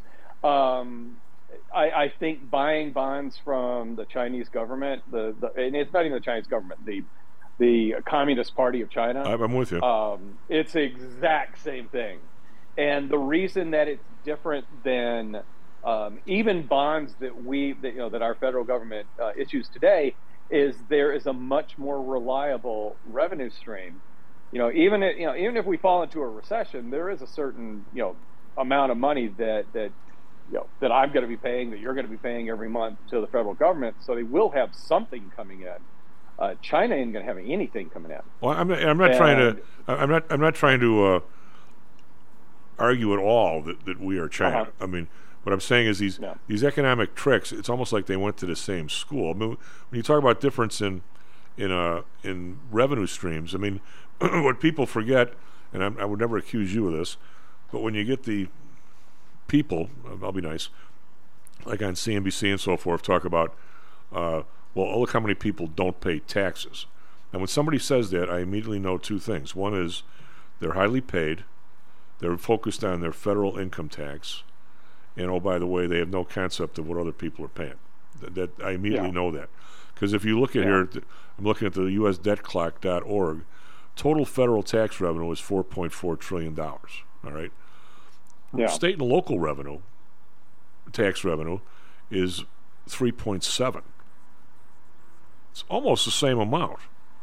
So It's yeah, I mean, yeah, it, it, it, it's in there. And Yeah. again, it's it's a pretty reliable, consistent number. And I and I and, and the reason I know that is I was on a school board um, during I was on a government entity during the financial crisis. So and and you know the, I, you know Hinsdale, you know Yeah. that's the area that I live in, and it's a pretty pretty nice suburb of Chicago. Um, but we, uh, you know, we we had a pretty good idea, you know, when we go into a recession, uh, what our you know what were our property tax revenues going to look like, and it didn't fall that short of, of the very low end that we expected um, during 2008 with, with a lot of the other things that were going on. And, you know, our industry got hit pretty hard, and there are a lot of people that work in our industry out here in Hinsdale. Yeah. yeah. Um, so we had that. The problem, the, the problem is the, the, the local funding for Chinese governments, it had, been, it had been based on basically selling all the land off, which you start to run out of land. Uh, but also, you know, those one time, you know, that that was kind of a one time thing. I would be more encouraged if China had, instead of just issuing bonds to keep the local governments going for maybe a few months to a year, if they said we're going to completely redo how we go about funding our government, and we're going to have to, you know, everybody's going to, we're going to take five percent of everybody's paycheck or something along those lines, and switch over to either a consumption tax or a um, uh, an income tax or something else. But the, the the central government basically has been telling all this. it- It's like the federal government telling the states, you got to do all of these different things, and uh, you also have to figure out how to go about raising money. And you can't raise the money uh, through a, a handful of different ways because that's how the central government raises the money. well, that's right. Yeah. You can't. Yeah, I mean, in here in in the U.S., that that's where Why don't we in a roundabout way why we pay property taxes. We have to go to break here, but why don't we do the teach them the right way? That we do it through lottery, casino. Let's see, off-track betting. Oh, and they love and they love to gamble over there. Yeah, but, but you just just uh, the uh, when you whenever anybody says that all these people, all these people, tax devices. yeah, all these people don't pay taxes. Whenever somebody says all these people, they're talking like some lower class than them, right? Uh, I'm always reminded of the poor guy. We lived at 70 West Huron, and every Saturday I drive south, take my mom to breakfast, and I go downstairs, grab my coffee, and inevitably I'd run because I was always the same time, right? Me, me being the same time. Mhm. I run into this poor black guy who'd been working the street all night, and he's got 20 bucks. It's always like 20 bucks, 22. The guy would buy a quart of Coke, two bags of Doritos, where he's paying what 12% sales tax or 11, and he's paying for White Sox Park. He's paying for everything, and then the rest of them he puts in lottery tickets. And I'm thinking, this guy has the highest tax uh, marginal tax rate of anybody in the country. He's what is he, 50%? I mean, com- compared to what the lottery Yeah. pays out, and for people to say other people don't pay taxes is so insane. I mean, and it, why, why? How is it, Russ? We got to go to break. It. My question. I always like to. Uh-huh. I always like to break into kind of ancillary economic subjects. Why do people in this country? I mean, you're you're an educator, and I don't think there's any such thing as a as a stupid human being, but collectively we can be really stupid. How is it that people don't realize how much the government is stealing for them through inflation? You, you that people will bitch. I, I, I, don't think they they realize the government that I don't think they think of it that way. Why? They- I don't think they associate it with well, it just because you, you know, because it's not a, anything that's more than a two-step deal or a one-step deal. You know, you can look at your paycheck and you go, the freaking government's taking, you know, taking this out of my check, and who the hell is FICA and all that kind of stuff. Um, you know, that that's direct, and it's kind of indirect because how many people I I can't even tell you right now how much gets taken, how much of my paycheck goes to the federal government every month. I, I just all you all I really look at is what you know what what's that bottom line number that makes it to me, and I don't I don't break it down, and, and I probably should. That, that's very that's very uh, but South Side, by the way. When you ask somebody how much Yeah, they I- make, they go, I, "I take home this." I go, "I'm not asking them what you take home. How much do you make?" And people, go, "What are you talking about?"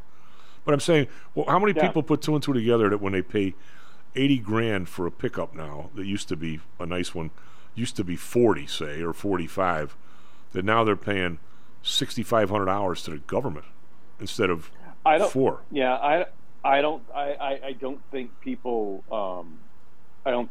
I don't think the average person makes that association. God, when you're writing a check, how do you not? You know, I was I was at CBOE's conference last week, and I had you know you have all kinds of great side conversations and everything, and and it, it's just a matter of you. We're closer to this stuff than most people. Well, you know, I got a real quick one. Then we Yeah. got real quick. I keep saying real quick one. Back in the uh. day, we we went to SIBO when they had a? well, we were all still on the trading floor, and they had this big basketball tournament over at the old stadium. Right? It was it was for some disease. You know, it was a charitable thing. Yeah, And everybody yeah. sponsored these teams, and I sponsored a team, and of course I wasn't supposed to play because I had kind of retired for a couple of years. Well, it turns out one of our guys gets hurt like two minutes into the game. I ended up playing all day long until five o'clock. Talk about getting stiff before we even got home to get stiff. Uh, Yeah. Because people started getting hurt on other teams. They kept asking me to play. I ended up playing in the championship game, and all I did was lose all day. my, my name was up on the scoreboard. I, I think we won like one game, and yet my name was up on the score. And then, by the way, we lost that game. So the guy I'm covering is a guy who just graduated from Illinois. He's six six, and he was a real good ball player. I said, "I'll make you a deal." Don't drive inside and I won't follow you, but shoot whatever you want. Just let this get, get this over with. I wasn't about to cover this guy. He was three inches Yeah. taller than me, 10 years younger, and by the way, a hell of a lot faster and better. I'm like, what am I doing here? Anyway, but they, they, BMW, this is back when traders had a lot of money. BMW shows up with all these cars and they get them in the stadium. And I'm walking around, I'm sweating between two games. The guy goes, hey, get into this car.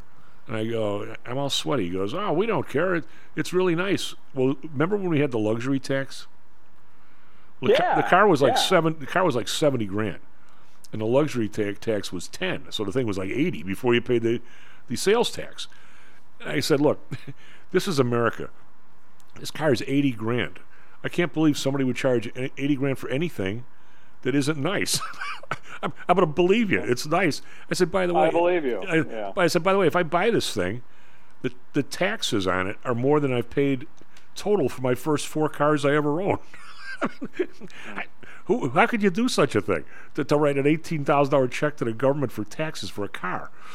I I guess somebody would, but it kind of wasn't me. Um, anyway, th- but then we lost the last game. So anyway, I wasn't a champion. It wasn't even my team, but I was I was pretty stiff the next day though. That I was. Uh, SP futures down nine. NASDAQ futures down sixty seven. Be right back.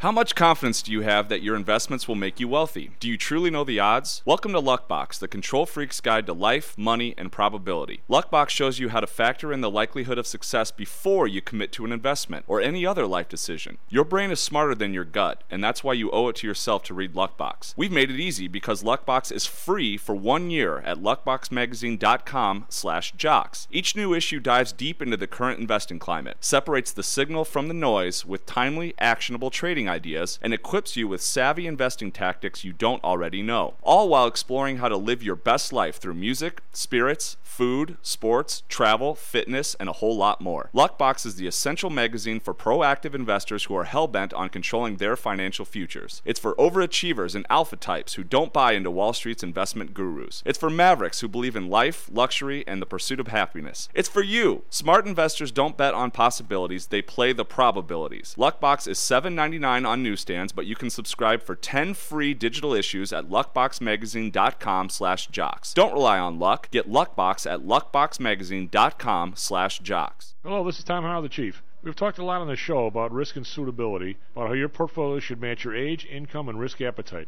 It's been hard for investors to maintain that suitability in the last several years due to a Fed strategy that has driven interest rates to virtually zero. You may have even heard that the Fed was trying to drive conservative investors to a riskier portfolio on purpose, for whatever reason.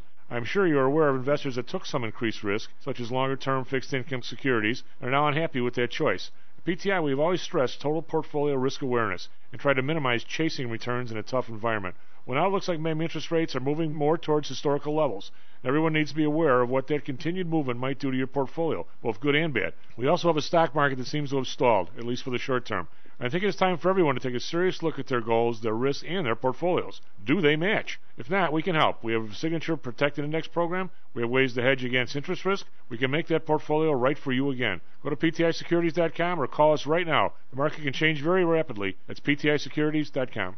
Stocks, jocks, Stocks and jocks. Stocks and jocks. You are out of control. Here, right now, right here, right now, right now.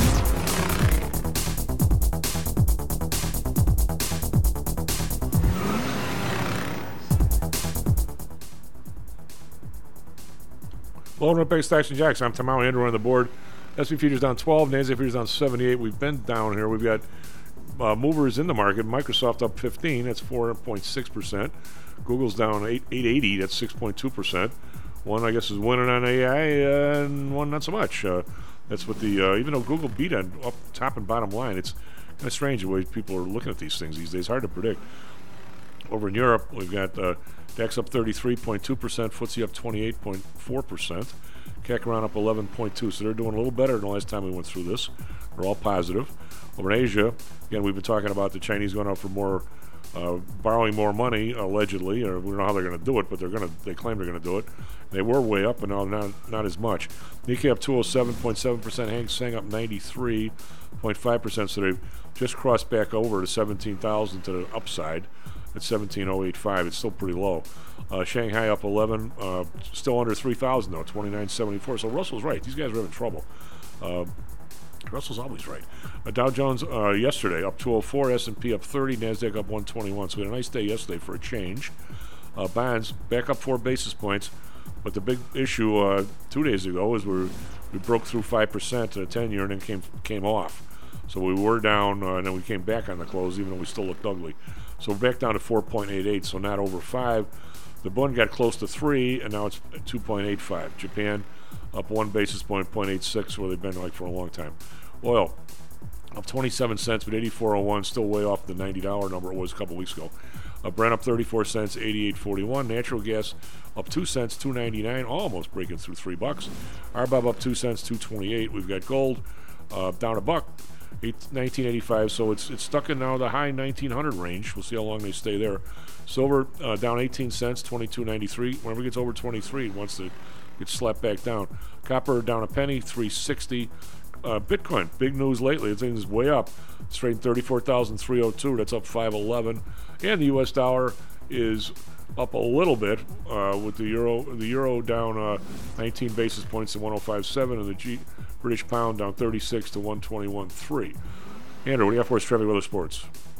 All right, it is uh, 7:40 here in Chicago. Excuse me. 7:40 here in Chicago on Wednesday, October 25th. Starting off with some uh, sports, we had a little bit of hockey yesterday. It was the Blackhawks against the Bruins, and the Blackhawks lost three to zero. But over to Chicago weather, it is currently a rainy day today, and that's probably going to stick around, stick around through the whole day. Uh, we have current temperature is 60 degrees. Uh, we're gonna have a high of 65, and that's gonna hit around 2 to 5 p.m. And over in Phoenix, they're currently at 64 degrees. They got mostly clear skies, but that's gonna turn into some sun later in the day. They're gonna have a high of 84, and that's gonna hit around 5 p.m. Now, finally, for Chicago traffic, looks nearly pretty similar to what we had in our first hour. Just a lot on the red if you're coming in from the north or south on the Kennedy or the uh, 94. Uh, but looks like no major accidents to report. If you're on the outbound, look out for some delays in the outbound Eisenhower, going all the way from downtown to about 17th Avenue. And if you're on the outbound Kennedy, that's all the way from about downtown to pretty far out to Higgins Road. Uh, but otherwise, it is about business as usual if you're on the inbound, so expect delays over there. That's all I got. Back The, to you, uh, Chief. Um, Hey, uh, real quick, I was doing a little can barely hear you, Russell. But is that you or Andrew? Do what? Sorry, that was me. Right- Oh, uh, There we go. There you go. Start over. Andrew had you Oh, I was just saying. mooted. I was doing a little. I was doing a little digging. Um, guess how much the MSCI China uh, index is up in the last ten years, and it's not an annualized number. if Uh, you had bought Chinese stocks ten years ago and you'd gone to sleep, woke back up, Rip, Rip Van Winkle, ten years later, um, you would be up a whopping twenty percent. I was going to say, I, I bet you're barely up. Yeah, twenty percent. I mean, their stocks are basically flat to down this year. All right, So, uh, two things. I'll just since you, you can blame it on Kevin if you want, but I'm gonna blame it on you since you got me looking at my USDebtClock.org, and you also have me. Oh. You also have me looking at the U.S. Treasury statement. Uh, just just the numbers we've been kicking around. From what everybody probably should have given everybody the number. Uh, last year, when I say last year, for those that don't know, the uh, government runs an October 1st to October 1st Christmas fiscal year, correct? Um, Yeah, yeah. So- their year, well, yeah, their year end is September 30th. Right. So we, we just got the statement like two days ago. So the final statement, the uh, receipts in 2022 were four trillion eight ninety six, and in 2023 were four trillion four thirty. Now Hal Snarr was nice enough yesterday uh, to break this out, um, and I we probably should maybe send this out. I don't know, but. Uh, in, in the, the month that seems to have caused the whole problem, uh, Russell, and boy, I don't have any idea how this could be. In April, now April's obviously a tax month. In April of 2022, the individual income taxes uh, were and, and Social Security uh, were essentially 750 billion dollars to the positive. Or not to the, that was the the receipt. This last Mhm. year, this last year, it was like 580. So how that was the lion's share of the of the difference was in the month of April. Now, does that mean there were way less part-time workers in that year or the year before? I, I, I don't. I, mean, I'm really mystified as to why how these numbers could possibly be down. Because as much as I distrust the uh, federal government's numbers, I can't believe less people are working for less money than a year ago. What where, what is what's happening here? I, I can't figure it out. Less people, less people are people are making less money than they were before, um, and you have a lot of people that are, uh, and this is the uh, this is the Social Security one, right? That you're talking about. No, this is uh, no, this is just uh, government receipts. Oh, government receipts in general. Yeah.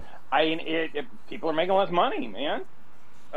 There's just it, it, it- there's a disconnect between you know how well uh, our you know our leadership is telling us things are going and the real world. We know that. We break we we break that out all the time on how things are more expensive than they used to be, etc. Um, you know the the drop in those receipts. It's just a matter of uh, people are making less money, and they may be making less money. Uh, you know, but by working a couple of part-time jobs, uh, there's a record number of people, and this is where I was kind of going with this: is there's a record number of people working two full-time jobs. Yeah. Well, Nancy says Um, there's. I there's ca- in, in addition to being on here, I actually have. We don't talk about my second job ever on here, but I do have two full-time jobs.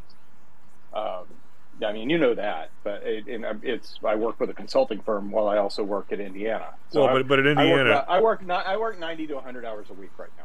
But but in- Um, in Indiana, and- to and be fair, any, anybody that and, and that's what I have to do to send a couple of kids to college and everything else. And I, have, I this is not a complaint or anything else, but also I think there are a lot of people that are working a couple of jobs, and um, somehow that might be having a negative impact on tax receipts because um, I, I make the adjustment like I should, where I, I I pay extra in each of them because when you combine both of them, it actually bumps me to a higher tax bracket.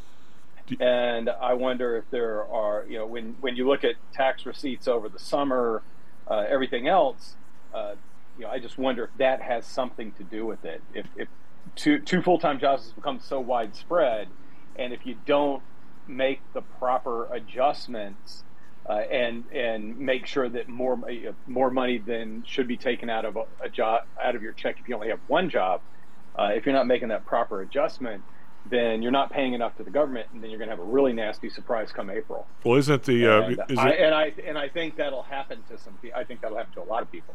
do you think that- uh, some of it had to do with uh, the market sell off in the big stocks in uh, 2022 that people owed less in April because of uh, capital gains? That that I, I, that that probably you know what I wonder if we could uh, take a look at the annual stock market performance and the tax receipt thing from year to year to year.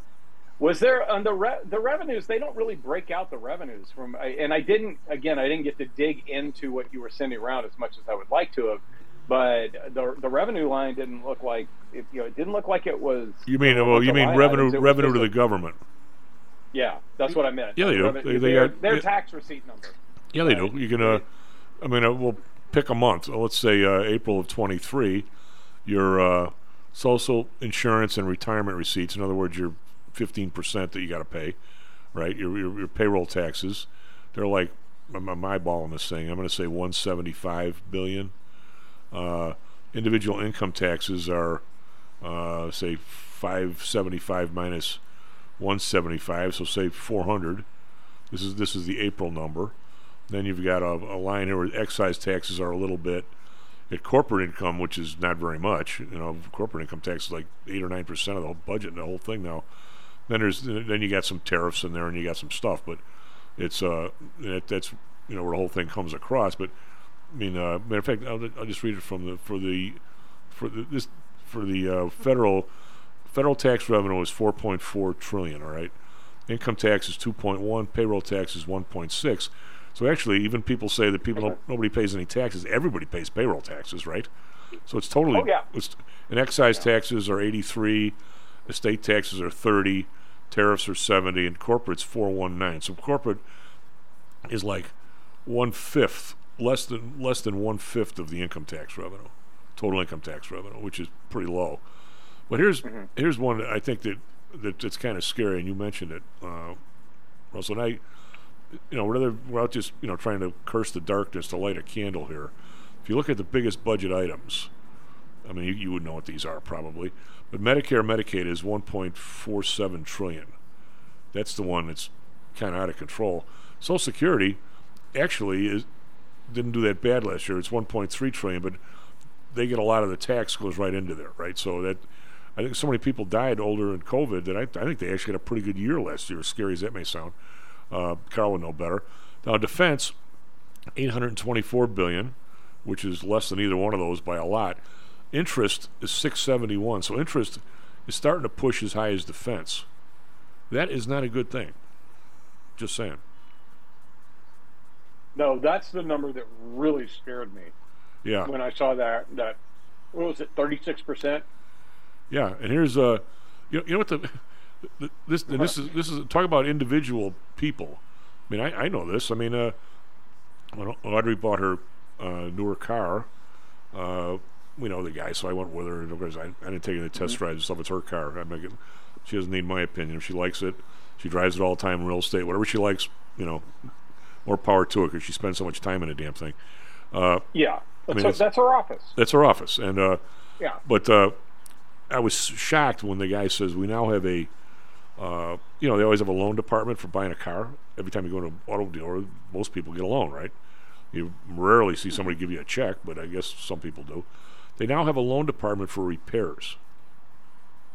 Some of the repairs have gotten so expensive that nobody can write the check for fifteen hundred dollars for a repair. I mean, it, it's it's really You, you can take out a second mortgage on your car. uh, you, you can you can have a, I mean, a you can have yeah, it's essentially what it is. You now have a loan for the. What, what do you what Yeah. do you think in that? It, really, if you let's say you had to buy, yeah, my my first car, the first car we bought me was seventeen hundred dollars. Um, so you know, if, if which I think we paid for outright, but um, you know, if I had to finance my seventeen hundred dollar repair over twelve months, do you think somewhere in that loan document it says they can come grab the car? um, probably.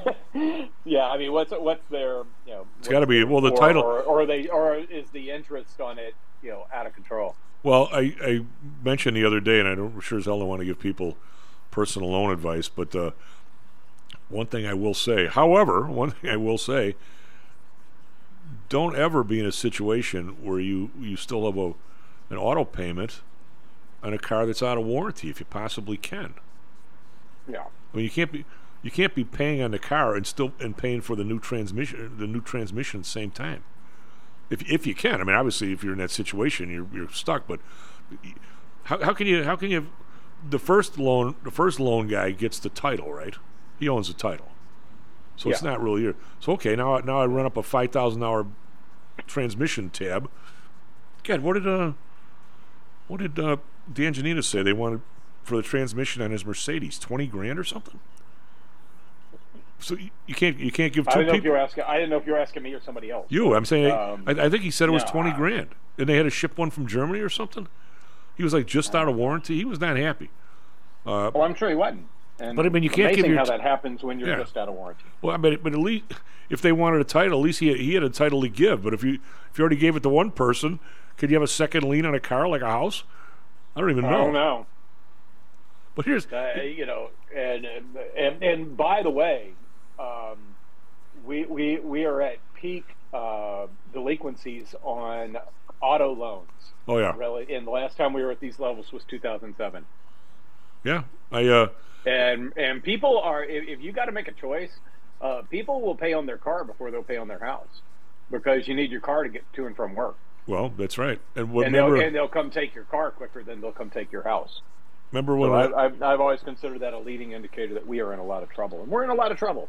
I uh, we know that. You ever watch? Uh, I don't watch it much anymore. I'm just watching sports. I've been spending so much time researching for the show that I don't watch this stuff anymore. But uh, I used to watch Blue Bloods a lot. And Tom Selleck. I, I Oh, like- my gosh. I like the Irish family That's- thing going, and uh, plus I Oh, think my- what's you, uh, you and you and my father. went- My, that was my father's favorite show. Well, plus I, what's her name? I like well, Brady's ex-wife.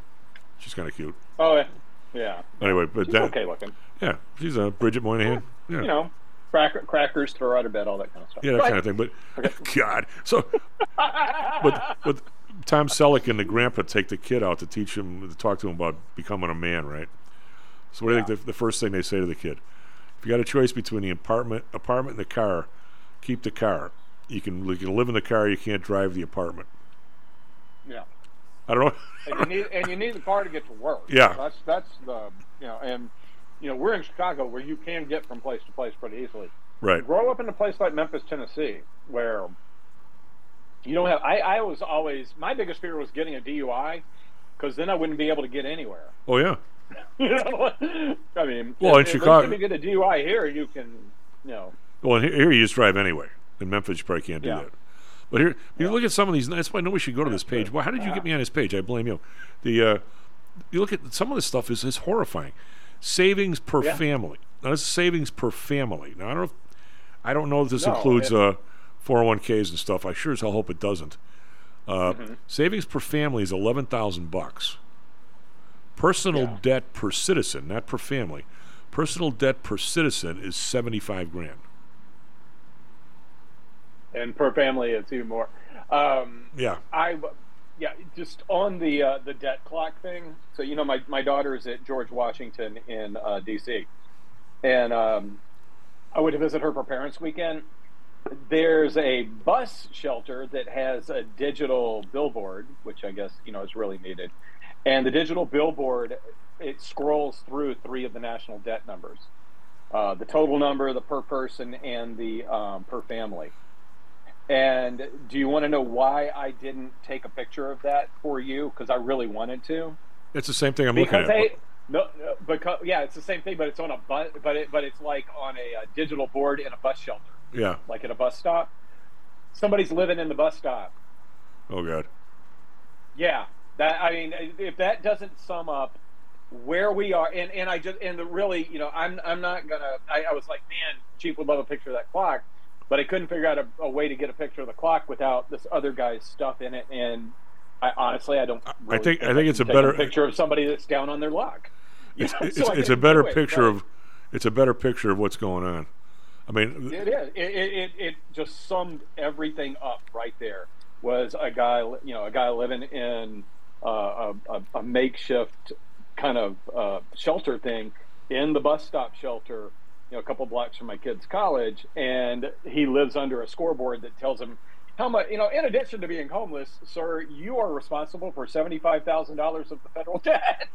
well, I, I think uh, I, I- it just was so wrong on so many levels, but I just couldn't bring myself to take a picture of somebody down on their luck. Well, Russell, I So think didn't if you and I were going to start fixing this, two th- Mhm. two things have to happen, uh, and I don't know how we do it. I don't know how you start because I don't see how we get any support whatsoever.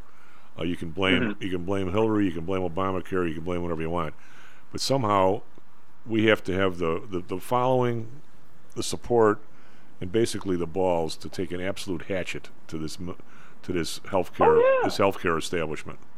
I mean, it's Well, it's that it's the healthcare. There, there are a lot of things that, um, you know, we've we've been we've been living beyond our means for a very long time, and there is an ultimate uh, belt tightening coming, uh, and I don't know it, how it's going to work. but I mean the Uh, Medicare, maybe the- you know what? Maybe the maybe the belt tightening is inflation, where we're forced to do less and forced to you know pay more attention to to every dime that we spend, et cetera, because everything has become so darn expensive. Uh, the I only mean, thing else. they- I, I've said before that we inflate our way out of the deficit, but you know maybe we inflate our way out of a few other problems as well. I uh, I'm going to say I, I I'm going to say it's not going to work. The reason why I'm saying it's not going to work um, is if inflation was even, and you know, and ninety percent of all economic stuff, I'm going to say you know more than I do. But I honestly don't think I, I don't have much ego on anything. Uh, certainly not playing Mhm. softball or anything anymore. But I don't know that too many people know much more about inflation than I do because that was my job gosh, 40 no. years 40 years ago. Yeah. And I, my problem with it is, Tater's a guy in a building, a friend of mine. Uh, is one of the uh, building engineers, and he's, I think the, the the building pays for some of his health care, and he pays for the rest. But it's kind of a crappy policy, and he's got this deductible, and so now he was uh, diagnosed with I think a small hernia or something. And of course, I'm Mhm. saying get it fixed before it's a big hernia, right? I mean, come on. Yeah. I mean, I'm always I, you know because they tend to get if you, especially the guy works his you know behind off. So I said you're you're a worker bee. It's not like you can sit in a desk all day, so you got to get the thing fixed. Well, of course, now his his deductible is five grand. You didn't have five grand. Yeah. So Right. So what I'm saying Yeah. is, you, you the general inflation. If if this guy and me and you decide to buy less, we we we, could conceivably screw the bartender downstairs. We could screw the, the food store. We could certainly screw the movie theater. We can screw those kinds of guys. But the the big col- colossuses that we're dealing with, the gas company, the phone company, the hospitals that they've grown to be, we're not touching them at all. That five grand's never coming down unless somehow, some mm-hmm. way, somebody takes the place apart and makes it competitive. And I don't know how the hell we do that without causing a huge uproar. Plus, I think we have to get at least two million people out of the we don't know what they're doing category back to work someplace.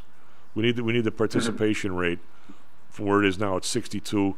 If we get that back to 66, 67, I think we can start making some progress. So tho- those two things have to happen. By the way, did you see the uh, Yeah. article I sent you the other day about, uh, actually Lou sent us, regarding the uh, amount of concentration in the uh, defense industry. And now when people are going out for bid, you know, I was reading that thing all weekend, looking at it, how many combinations there are, and there's, there's not enough people to have bid. And the guy was on yesterday at CNBC, he had the guy on from Raytheon. He says their, back, Mhm. their backlog is $75 billion. I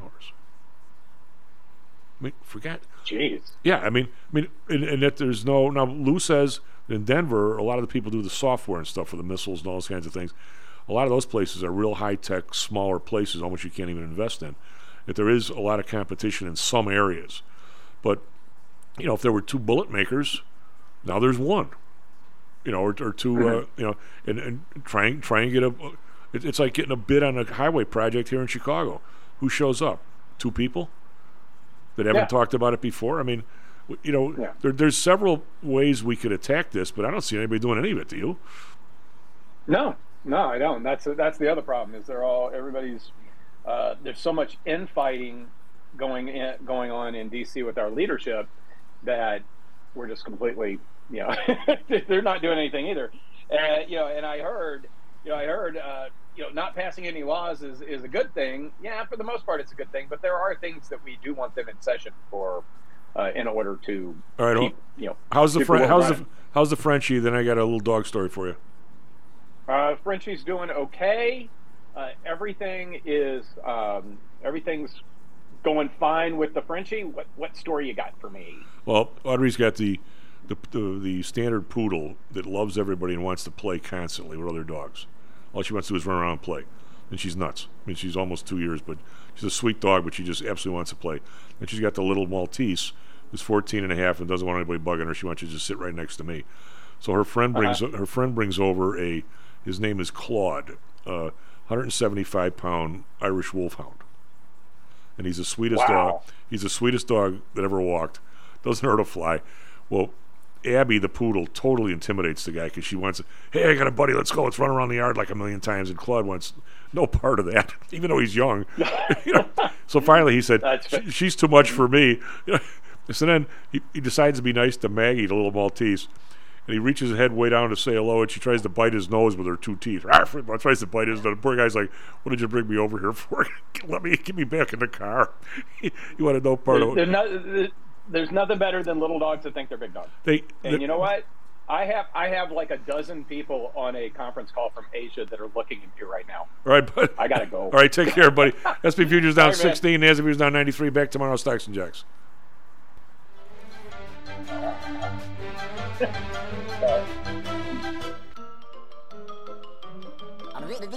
That's all, folks.